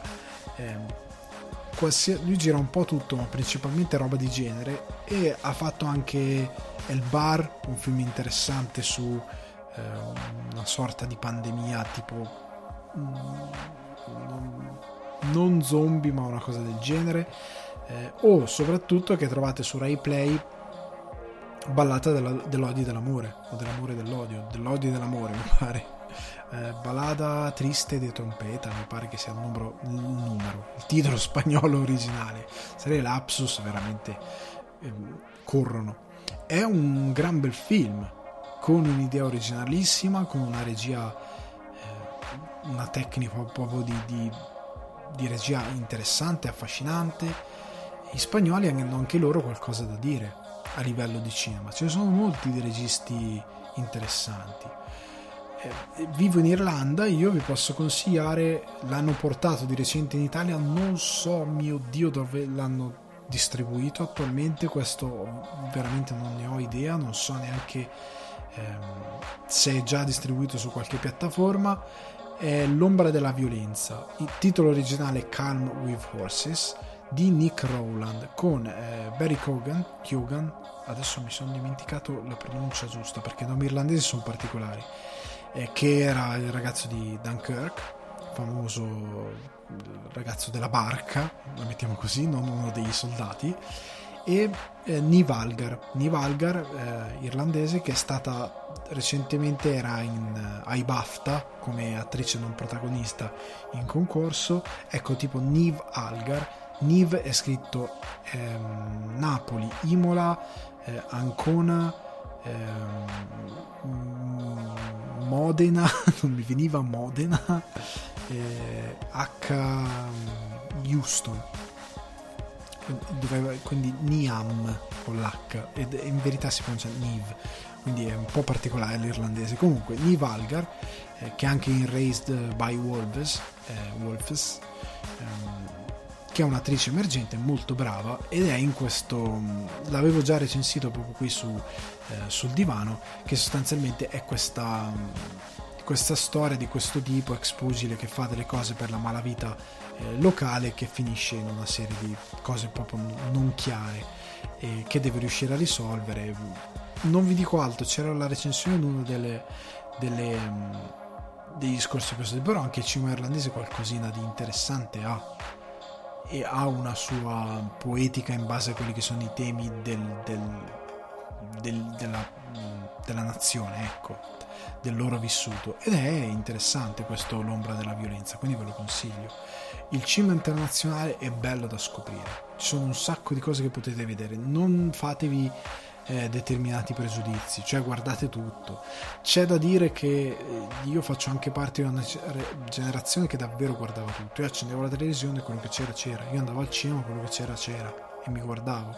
Ora con questa follia, mm, oddio, follia per molti versi molto positiva, delle piattaforme streaming del tutto a disposizione, hai talmente tanto a disposizione che finisci a non sapere cosa e ti fa cercare top eh, e consigli perché sei sommerso da quello che puoi vedere. Scoprite scoprite, andate a caso a volte quando proprio c'è la serata che è guardate una cosa, a volte accendete la televisione, andate su Sky Cinema, cosa passano?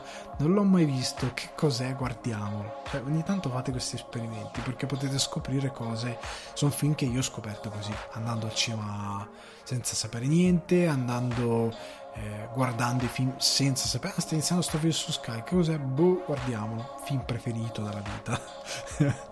a volte si scoprono cose. Eh, andando avanti, andiamo avanti, finito le domande, e arriviamo all'argomento LOL, chi ride fuori e il valore aggiunto della televisione italiana. Allora, è arrivato questo LOL. Oddio. Allora, io la chiudo molto velocemente con LOL perché è stato un, un caso assoluto e come dicevo prima è una di quelle cose che internet brucia in questi giorni ovunque, il meme di, di, di Pintus è ovunque. a volte mi aspetto che il barista, quando vado la mattina a ritirarmi il caffè al bar a portare via, mi risponda proprio come Pintus. Non sto a dire la battuta perché la sapete tutti qual è. Mi immagino che mi risponda così perché la vedo continuamente questa cosa, non ne posso più eh, mi aspetto che di chiamare che, che, a un certo punto non lo so mia moglie sta sul divano a un certo punto dico scusa ma e lei si gira e mi fa sono Lillo. Cioè perché l'ho visto talmente tante volte questa cosa online nei meme eccetera eccetera negli ultimi giorni ecco ah, ci siamo capiti. C'è gente che è andato a vederlo solo per capire meme gente che non di 20 anni, gente di 40 anni che si è andata a vedere solo perché non capiva i propri coetanei boomer che mandavano queste cose. E, ed è grave.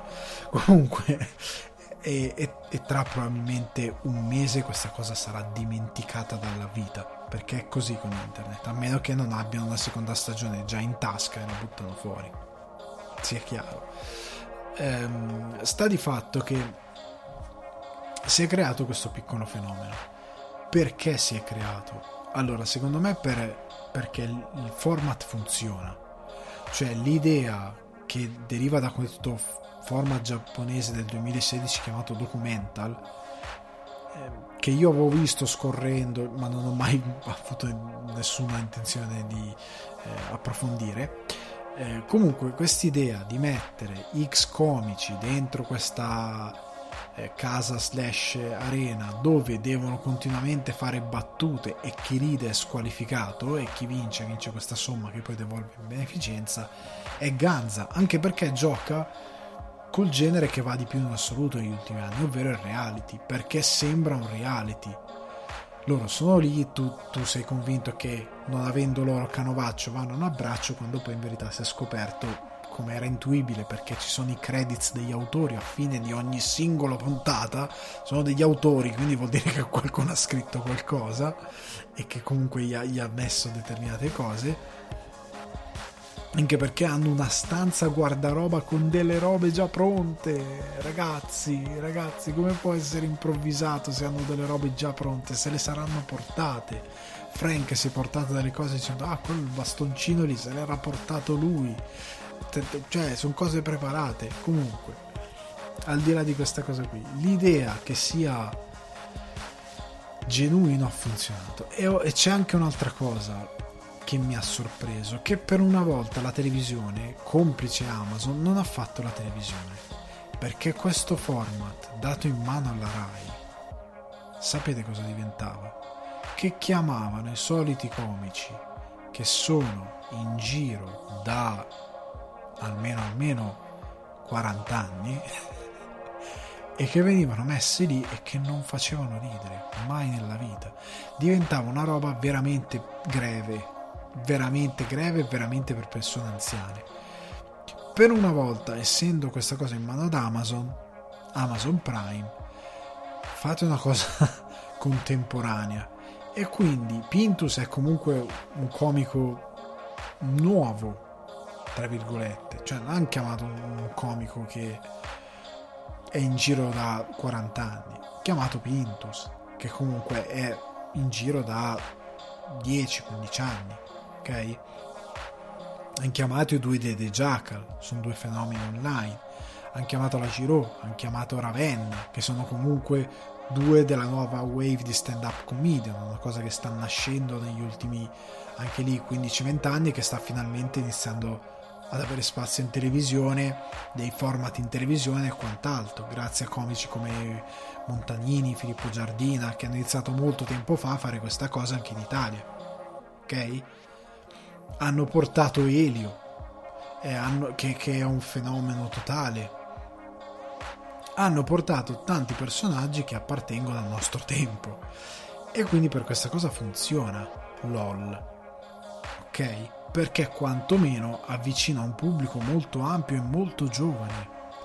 Perché comunque si parla di un pubblico che va dai 40 ai 20 anni perché ci sono dentro appunto The Jackal, Giro e quant'altro. Non si parla di un pubblico che va over 30 e chi è sotto i 40 guarda sta roba e dice oh mio dio ma questo era ancora vivo Quindi, oltre al fatto che grazie all'idea di essere su una piattaforma come Amazon ha la possibilità di avere ecco anche lì a presentare Fedez e la possibilità soprattutto di poter andare un attimino più in là con quello sarebbe che cioè trasformare in una cosa super veramente eh, ingenua ci sarebbe voluto poco, molto più ingenua di quella che è, ci sarebbe voluto veramente poco.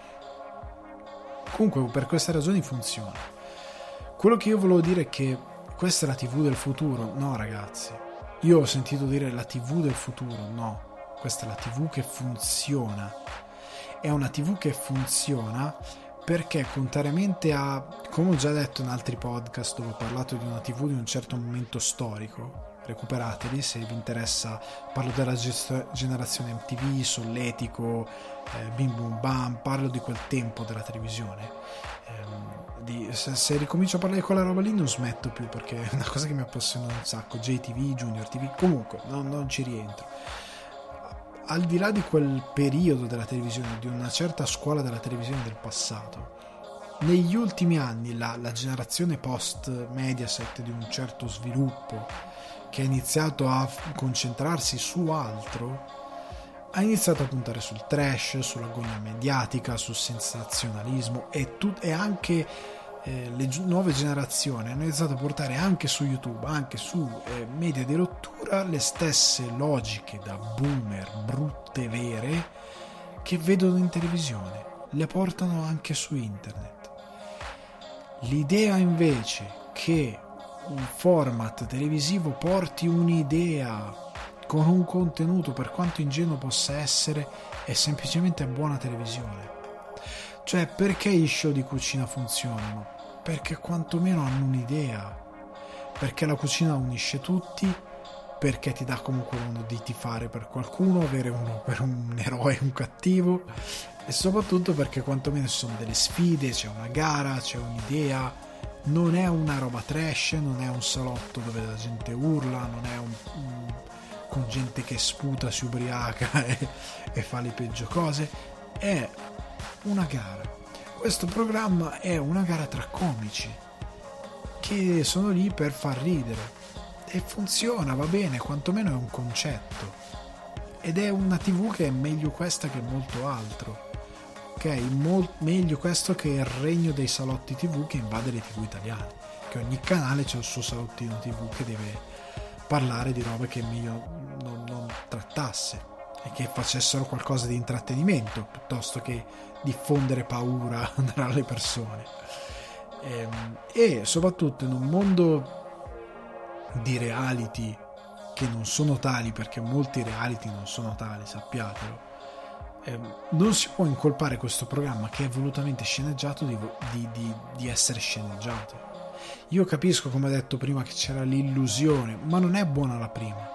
Buona la prima, te lo dicono all'inizio che cos'è, e lo vedi che cos'è, e lo vedi che c'è dell'improvvisazione, lo vedi che c'è qualcuno che si è pensato delle gag ma chi le deve fare non, non, non, non, è al corrente cioè deve andare con quello che gli hanno detto e si vede che a secondo di chi scrive queste cose sono delle belle puntate delle puntate bruttine più sottotono in base all'ospite a quello che si inventa ehm, c'è anche da dire che eh, a questo programma gli va riconosciuta una cosa che è un passo uno nel senso che io mi aspetto ora un passo due nel senso che mi aspetto la usuale personalizzazione che fanno gli autori della TV italiana. Nel senso che la cosa positiva della TV italiana, quando viene lasciata possibilità di farla e non di sedersi sullo schifo, è che siamo bravi a fare la televisione. E ve lo dico perché, uno perché vivo all'estero e guardo la TV estera. La TV irlandese fa schifo, ragazzi Qua si paga il canone ed è una vergogna davvero che si paghi perché è indecente la televisione qua, è indecente, non è brutta, è indecente. La RAI sembra la BBC, ma la BBC che fa Sherlock sembra così a confronto, sembra il futuro della televisione. Ehm, Rete 4 sembra che manda Derrick sembra e Esmeralda sembra il futuro della televisione comparato al tipo di televisione che hanno qua che è inguardabile. Eh, ho visto una mezza versione di Masterchef qua ho visto il Masterchef UK il Masterchef UK è perfetto se soffrite di insonnia se soffrite di insonnia Masterchef UK vi fa fare uno di quei so- cioè vi fate un sonno veramente che vi svegliate come se aveste dormito per quattro secoli. Ma, ma se sognate insonnia se soffrite insonnia cercate Masterchef UK vi fate una un, ma, ma vi svegliate nuovi perché è veramente sopporifero. La televisione UK in generale è per questi tipi di programmi peggio dell'Italia. Molto per l'Italia è molto meglio. Sono brutte le scenografie, sono brutti eh, i canovacci che stendono gli autori nella costruzione del programma. Io ho visto. Avete presente eh, Cortesie per gli ospiti, quel programma di Borghese con Alessandro Borghese dove lui e altri tre eh, o altri due andavano a casa di eh, queste eh, persone che si mettevano in gara ognuno ospitava qualcuno, proponevano un menù e loro criticavano la casa, come li hanno accolti, l'intrattenimento, quella cosa lì. C'è anche in UK, si chiama Come Dine With Me, con la differenza che, lo, che una, quella che da noi è una puntata, vanno a casa di uno, poi vanno a casa dell'altro, poi vanno a casa dell'altro, poi c'è il voto finale, non è una puntata, sono quattro maledetti episodi. Fanno un episodio da quasi un'ora per ogni singolo host che è in gara e le puntate sono eterne.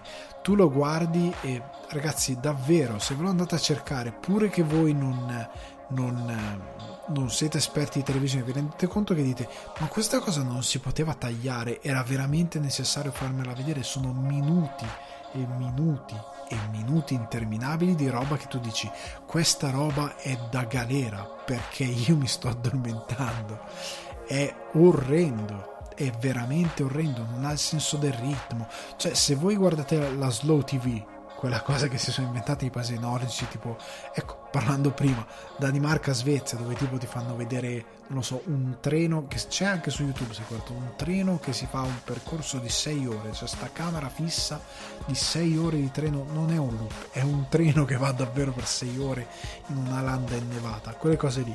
O Bob Ross, The Joy of Painting, c'è lui che fa il corso di pittura ogni puntata ah, Little Trees, eh, che fa schiantare per quanto, è, per quanto lui è Feng Shui, lui è super rilassato. Comunque, quella roba lì a confronto sembra, come posso dire, un... un um, non lo so, un video degli Smashing Pumpkins, cioè sembra super ritmato a confronto di Come Dine With Me, perché è orrendo. Ma lo stesso X Factor UK, cioè eh, al mondo gli X Factor che sono rimasti in piedi credo sia quello italiano e quello UK e qualcun altro forse. In America è morto subito, ma, e poi ci arriviamo alla televisione americana, ma X Factor UK, gli autori, mi pare Cattenan lo diceva, venivano in Italia a chiedere, oh ma dacci qualche consiglio, io l'ho visto quello UK perché mia moglie se lo guarda ogni tanto, è da morire. Cioè, l'Italia fa meglio le scenografie, fa meglio le esibizioni, fa meglio le aperture. Catalan è incredibile. Il Catalan inglese è su, è, non esiste. C'è o non c'è, non, i giudici sono tarallucci e vino, cioè è veramente soporifero come show, non ha niente, non ha nulla di intrattenimento, non è interessante. Eh, le coreografie, appunto, quando fanno esibire i cantanti, le coreografie che fanno i cantanti ita- eh, che fanno ai, ai ragazzi italiani, i costumi, i ballerini, scordatevele, sono mio dio, no, no, non ci siamo proprio. Venendo a eh, Masterchef, Masterchef lo conosciamo tutti grazie a Masterchef US Masterchef US io ho smesso di guardarlo perché è un costante remake dello stesso show. Cambiano i partecipanti, lo show è sempre uguale. Non c'è edizione dove non cucinano almeno per 5, 6 o 7 volte. C'è Gordon Ramsay che fa tutta sta, sto compendio. Ah, oggi una proteina incredibile. Eh? Chicken. Tutte le volte il pollo. Pollo è cucinato in continuazione tutto il tempo cucinano sempre gli stessi quattro piatti. Tant'è che io, se io vorrei vedere un concorrente di Masterchef US messo nella cucina di Masterchef Italia, secondo me questo esce subito. Cioè, ma esce subito del tipo che si arrende lui, cioè dice no ragazzi, vado a casa, non sono capace. Perché fanno le stesse quattro maledette cose tutte le volte, tutte le gare. È un remake e c'è l'esterna con i militari e c'è l'esterna con i pompieri e insomma c'è l'esterna a Las Vegas. È sempre la stessa identica cosa. Non c'è nessuna varietà zero delle esterne dei piatti niente. Zero spaccato zero. E si credono i migliori del mondo. È orribile. È orribile rispetto a quello italiano. Quello italiano è il futuro. E, e e in questo frangente, la televisione italiana, tornando a LOL, io dalle prossime edizioni mi aspetto un tocco in più, perché la televisione non è uguale in tutto il mondo, nel senso che probabilmente per uno spettatore medio britannico quel Come Dine With Me super compassato che non finisce più, per lui è eccitante, per noi è una noia, che è una noia in generale per tutti poi secondo me, però veramente è, vanno adattati i programmi, non puoi fare un copia e incolla, lo puoi fare fino a un certo punto. E io spero che nelle prossime edizioni di LOL faccia, applichino questa cosa, lasciate agli autori l'idea di giocare con questo programma, ma anche ai comici stessi, dategli più possibilità di esprimersi, dategli meno barriere, perché può diventare ancora meglio, ancora più interessante ancora eh, qualcosa di veramente forte, però dovete metterci qualcosa di vostro, perché secondo me può funzionare quando la televisione italiana fa il suo e ci mette davvero delle idee e con i mezzi che Amazon si può davvero fare. Quindi io credo che sia questo quello che deve guardare LOL per il futuro, questo tipo di evoluzione, di fare quello che l'Italia sa fare come televisione. Per quanto riguarda i concorrenti io dico solo una cosa, gli stand-up comedian non vanno bene per questo programma. Cioè soprattutto se sono stand-up comedian situazionali o, o, più che altro se sono stand-up comedian che magari ehm, fanno più un certo tipo di critica sociale, non hanno la follia che ha lo stand-up, che ha l'improvvisazione della battuta, che riesce... Cioè noi non abbiamo per una questione secondo me formativa del comico, perché la stand-up comedy è arrivata in Italia da poco, e anche per anche formazione del pubblico, lo stand-up comedian che ingaggia il pubblico e che quindi interagisce col pubblico e che costruisce il, tuo, il suo spettacolo su quello che ha scritto, ma anche su come il pubblico reagisce e riesce anche a improvvisare qualcosa durante, sua, durante il suo spettacolo. Non abbiamo questo tipo di comico. Non abbiamo questo comico che ha un forte rapporto con la televisione. Cioè Bill Burr, quando va eh, ospite da Colbert o qualsiasi altro, non è che c'è un canovaccio preparato. Cioè Colbert partono, iniziano a parlare e poi solitamente in base a domande di tira fuori tira fuori delle battute incredibili e tu ti spacchi è ospite un quarto d'ora e tu un quarto d'ora muori da ridere ma perché lui è molto bravo come molti altri a indipendentemente da quello che gli dai a tirare, qualco- a tirare fuori qualcosa di divertente ok e quindi eh, o hai quel tipo di comico che ha quella preparazione che sa fare qualsiasi cosa cioè prendi tipo ehm, Robin Williams, il compia- compianto Robin Williams. Robin Williams, lui era uno che sì, poteva farti un pezzo dove si metteva a parlare, ma poteva vestirsi da pagliaccio o da mork a caso e fare il cretino per un quarto d'ora su un palco e farti ridere comunque. Era quel tipo di comico lì. Serve un comico che sia più vicino a quelle cose lì. Uno stand-up comedian difficilmente giocherà bene dentro LOL. Perché non funziona? Ok, veniamo però al, al um, chiudiamo la parentesi LOL, quindi spero si sia capito quello che volevo dire. Veniamo ai film candidati agli Oscar che ho visto, di cui voglio parlare questa settimana. Ecco, se non ne avete alcuni, come Mank, eh, come eh, Wolf Walkers, eh, e perché li ho già, o Soul li ho già recensiti in passato alcuni perché li ho visti a Toronto alcuni perché li ho visti prima alcuni perché erano già usciti prima quindi se non ne vedete alcuni per quando saranno usciti gli Oscar è perché li ho già recensiti ok altri invece li porterò perché sono da eh, fanno parte di quelli che sono in nomination e hanno le nomination più grandi quindi è giusto parlarne per, per arrivare alla notte del 25 essere preparati allora, partiamo con il primo che è Sound of Metal, che lo trovate su Amazon Prime. Io l'ho recuperato solo recentemente, eh, solo in questi giorni l'ho recuperato. Per la regia di Darius Marder, la sceneggiatura di Darius e Abram Marder, con cast Riz Ahmed, Olivia Cook, Paolo Raci e fotografia Daniel Bouquet. Fotografia molto importante, dopo ci ritorniamo. Agli Oscar è candidato come miglior film, miglior attore protagonista Riz Ahmed, miglior sceneggiatura originale Darius Marder e Abraham Marder, miglior attore non protagonista Paul Raci, miglior montaggio e miglior sonoro. Allora, cosa, di cosa parla Sound of Metal e perché per me è uno dei film più belli che ho visto fino ad ora nel 2021 e di quelli candidati agli Oscar. 2021 è grama fino ad ora, di film usciti nel 2021 non ho visto granché, ok? Sound of Metal è uno di quelli che mi è piaciuto di più eh, per ora e di quelli che mi piace di più agli Oscar. Perché?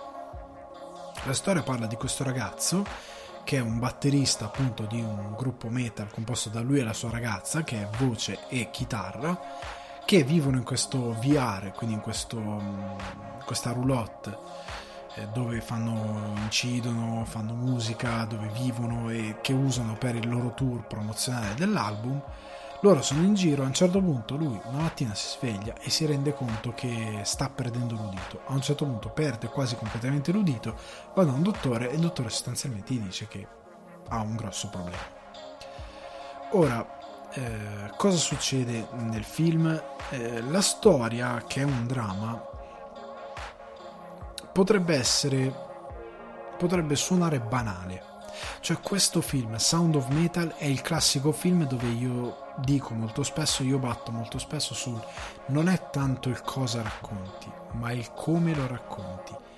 E questo film che ha questa trama che comunque è affascinante, è interessante, l'idea di uno che cavolo vive di musica perde l'udito. C'ha questo problema, come cacchio è facile fare un mappazzone. Cioè tu prendi il soggetto di Sound of Metal e lo dai a un regista, eh, ne avrei tanti di nomi in mente, italiani, viene fuori un mappazzone o un qualsiasi regista drammatico che non ha idea di come raccontare questa storia, lo stesso canovaccio, lo stesso soggetto può essere fatto a pezzi. Poi il regista Darius Marder con Abraham Marder, che credo sia il fratello, che hanno scritto la sceneggiatura e quindi erano molto legati a questa storia e si vede è chiaro che se la sono pensata con molto gusto. Però sta di fatto che dare questa storia a qualcuno che non ha dietro un pensiero di come raccontarla è molto facile distruggerlo è molto facile banalizzarlo è molto facile renderlo piatto ed è molto facile renderlo spento. Il bello di questo film invece è che c'è un come interessante che passa prima di tutto per il sound design ed è giusto che abbia una candidatura come miglior sonoro perché usa il cinema per farci capire la condizione di un personaggio che sta perdendo l'udito perché grazie ai suggerimenti di regia ma soprattutto di sonoro noi a momenti sentiamo quello che sente lui cioè abbiamo la ricreazione, l'interpretazione di come è una persona che perde l'udito. Ed è meglio di qualsiasi monologo uno sceneggiatore possa scrivere. Puoi scrivere tutte le scene isteriche che vuoi, puoi scrivere tutti i bei monologhi che vuoi di lui che perde l'udito, che parla della musica, di com'è la sua vita, la sua musica, blah blah blah. puoi scrivere quello che vuoi, ma non sarà mai efficace come questo bel sistema che hanno trovato in questo film, per il quale tu senti la perdita dell'udito e la vivi come un, come un qualcosa che ti, ti, fa venire l'ansia. Cioè io guardavo il film e dicevo no, sarebbe inaccettabile questa cosa. Cioè tu improvvisamente un giorno ti svegli a 30 anni con quelli che sono 27, 26, quello che è, perdi l'udito. Sei sordo non puoi più sentire la musica, non puoi più sentire il dialogo di un, di un film, non puoi sentire il cane abbaiare, non puoi sentire una persona ridere.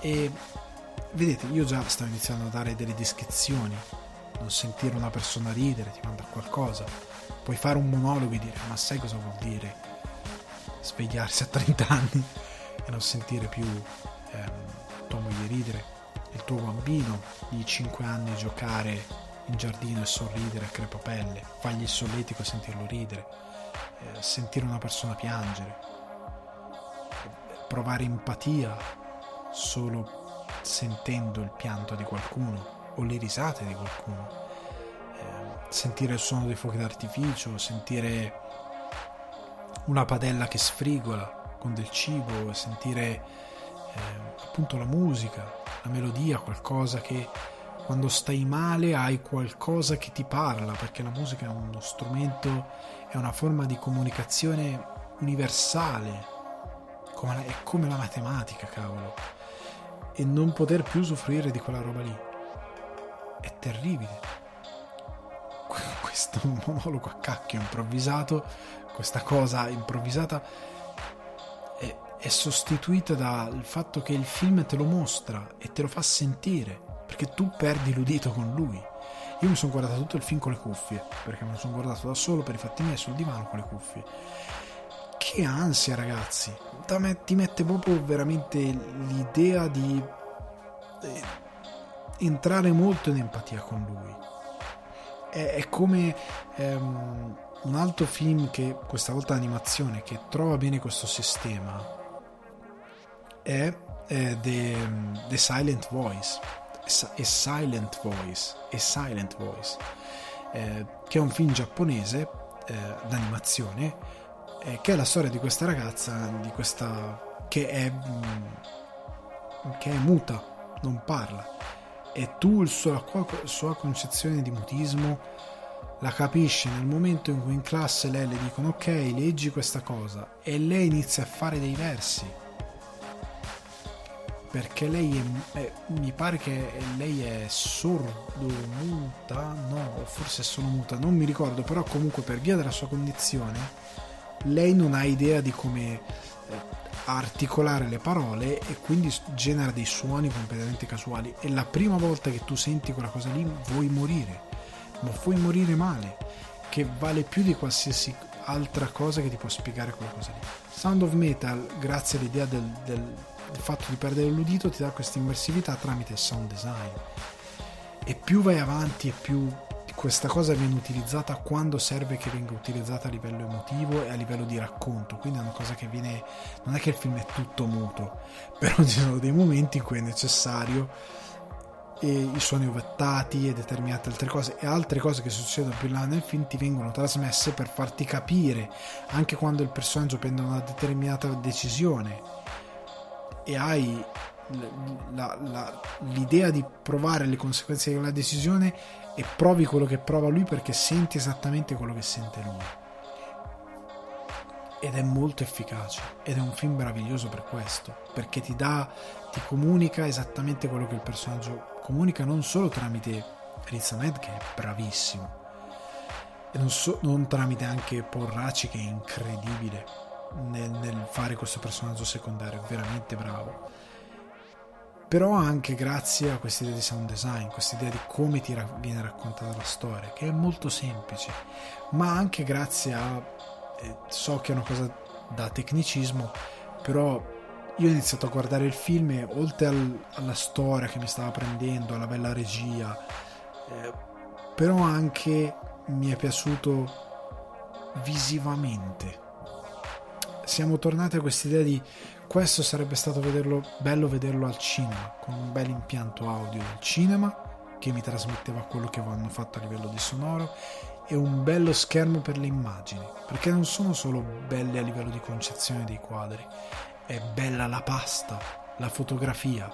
Quando è finito il film sono andato a documentarmi su IMDB e ovviamente il, il direttore della fotografia di DOP Daniel Bouquet ha girato in 35 mm e si vede cavolo. È bella la pasta del film è bella la grana del film. È io mi rendo conto che magari a volte uno dice vabbè eh, questa cosa che si fa vabbè giro con la Red Alex e la grana gliela metto in post produzione ok va bene. Ok non lo so. Però sta di fatto che che questo film è bello proprio nelle immagini perché non ti dà ti dà una pasta diversa. La pasta è proprio come appare il, l'immagine. Perché ti sembra vero. Non ti dà questa sensazione di asettico che di là la, la, pulizia. Ora tutta questa ossessione ho girato in 8k ho girato in 6k meraviglioso bellissimo. L'immagine è troppo pulita è veramente troppo pulita ehm, la, una delle cose brutte ecco che stavo pensando di Bridgerton è il fatto che l'immagine è troppo pulita non può essere così pulita un'immagine che mi racconta quel tipo di, di, di, di sensualità a corte. Non può essere così eh, rifinita, cioè sembra un documentario di animali. Non va bene. Perdi qualcosa. La cosa bella di Sound of Metal è che è proprio bello anche nella pasta, è grezzo anche in questo suo aspetto. E l'ho amato tantissimo per questa ragione. Quindi ripeto, il motivo per cui funziona molto bello è perché ha un come meraviglioso, ha una bella storia. Però io ripeto sempre questa cosa, la storia bella e l'intenzione di una storia bella arrivano fino a un certo punto. Qua è bello che la sceneggiatura è ben scritta, i personaggi sono ben raccontati, sono quadrati, nel senso che sono centrati, capisci che cosa vogliono, capisci chi sono, capisci i loro intenti fin dall'inizio, nel senso non che il film è telefonato, ma nel senso che i personaggi non sono disonesti, sono onesti con te che stai guardando e che ti stai facendo raccontare questa storia. Eh, sai chi sono, sai dove stanno andando. Eh, non sai magari cosa si troveranno a livello di conseguenze, ma gli, riesci a capirlo. E quindi io eh, lo consiglio molto per questa ragione, perché poi appunto ha questo come che è davvero bello finalmente vedere un film che ha una bella concezione per questa cosa. Andiamo però al prossimo film d'animazione, Sean Vita da Pecora, Farmageddon, che trovate su eh, Now TV, Team Vision o Chilli. Allora, il film è diretto a quattro mani da Richard Phelan e Will Becker, o Becher, credo Becker, e per sceneggiatura di Mark Parton e John Brown ed è un film d'animazione della Hardman Animations. La Hardman è quella di Wallace and Gromit, il coniglio Mannaro o semplicemente i cartoni, eh, i piccoli medio, mediometraggi episodici di Wallace and Gromit e appunto anche della serie, della serie Shaun the Sheep eh, Sean la pecora da cui hanno tratto appunto questo film Farmageddon. Allora ehm, ovviamente è in stop motion ecco se non conoscete la Hardman è famosa per le cose in stop motion è, Wallace and Gromit è tutto in stop motion eh, sono meravigliosi. Io Wallace and Gromit rido fino, fino a star male sono veramente io gli voglio bene a quelli di, eh, di Wallace and Gromit sono fantastici. Hanno un'ironia veramente meravigliosa li amo. Anche perché citano spesso altri film sia in Wallace and Gromit tanto quanto in, in questo eh, in questo Farmageddon, perché ovviamente cita tutto quello che riguarda gli alieni, e ora vi spiego perché, il cinema degli alieni. Ehm, la storia è molto semplice, c'è questo Sean, questa pecora di questa fattoria, eh, che praticamente eh, un giorno viene a contatto con questo alieno che arriva sulla Terra eh, per caso, per incidente, e deve tornare a casa, sostanzialmente questa è la storia deve riuscire a tornare a casa. Da qui ovviamente siccome si parla di alieni fa Farmageddon, fa troppo perché farm fattoria in inglese Farmageddon, non posso dire Armageddon. A me fa ridere già sta cosa. Però fa ridere anche che il film, oltre alle 2000 citazioni da ehm, Spielberg, da E.T. a um, incontri ravvicinati del terzo tipo, ad altro cinema che viene richiamato. La cosa bella è che il film è muto, nel senso che non c'ha una linea di dialogo, ce n'è una di parola, detta effettivamente più o meno a parola, è detta più che altro lettera per lettera, però c'è un parlato, più o meno, che non è poi veramente un parlato. Nel film non c'è una linea di dialogo, è tutto per immagini e fa morire da ridere. Quindi io gli voglio bene per aver pensato nel 2021 di fare un film di questo tipo senza un maledetto dialogo. Ed è tutta comicità visiva ed è meraviglioso perché ti fanno schiantare da ridere. Ehm,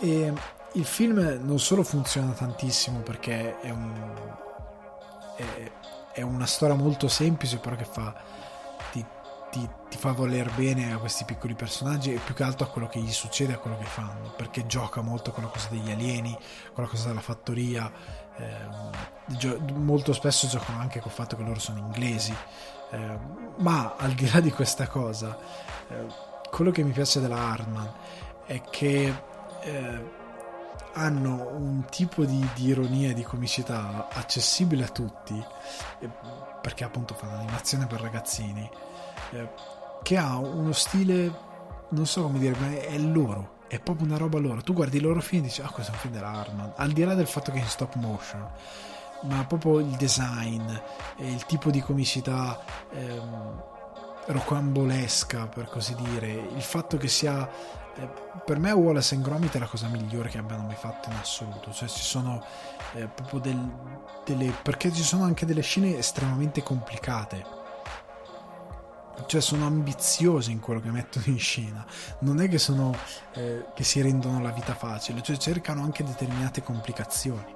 E, e, e io ammiro tantissimo questa, eh, questa cosa oltre all'idea come ho già detto di fare un film che non ha una linea di dialogo e che tutto ha, situ- ha gag visive e di cose che succedono. E, um,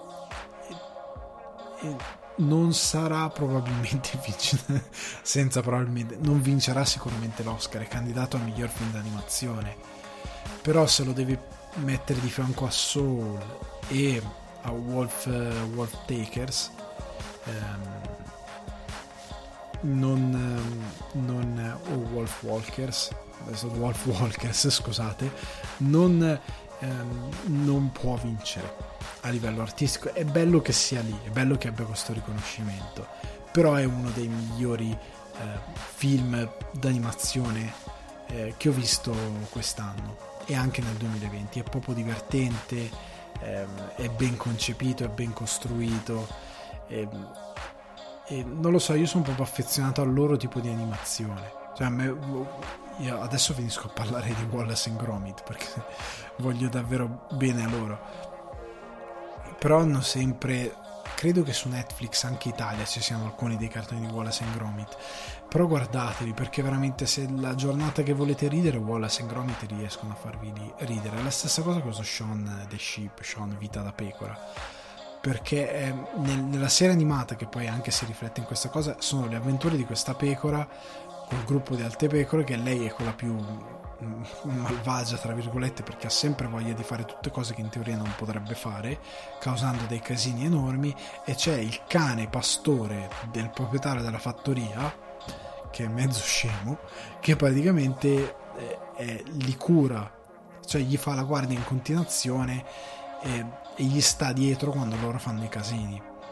E sono un po' amici, un po' nemici, un po' complici e un po' avversi però fa molto ridere sempre questa dinamica, ok? E anche qui nel film loro sono così e si concentra tanto sul rapporto di Sean che vuole sempre fare cose che non può fare e che non dovrebbe fare perché fa sempre dei gran casini e il cane che cerca di impedirglielo e questo eh, alieno che scopre, diciamo tra virgolette, la vita con loro e la vita sulla Terra e che succedono determinati casini che lui deve cercare di aiutare e riportare a casa.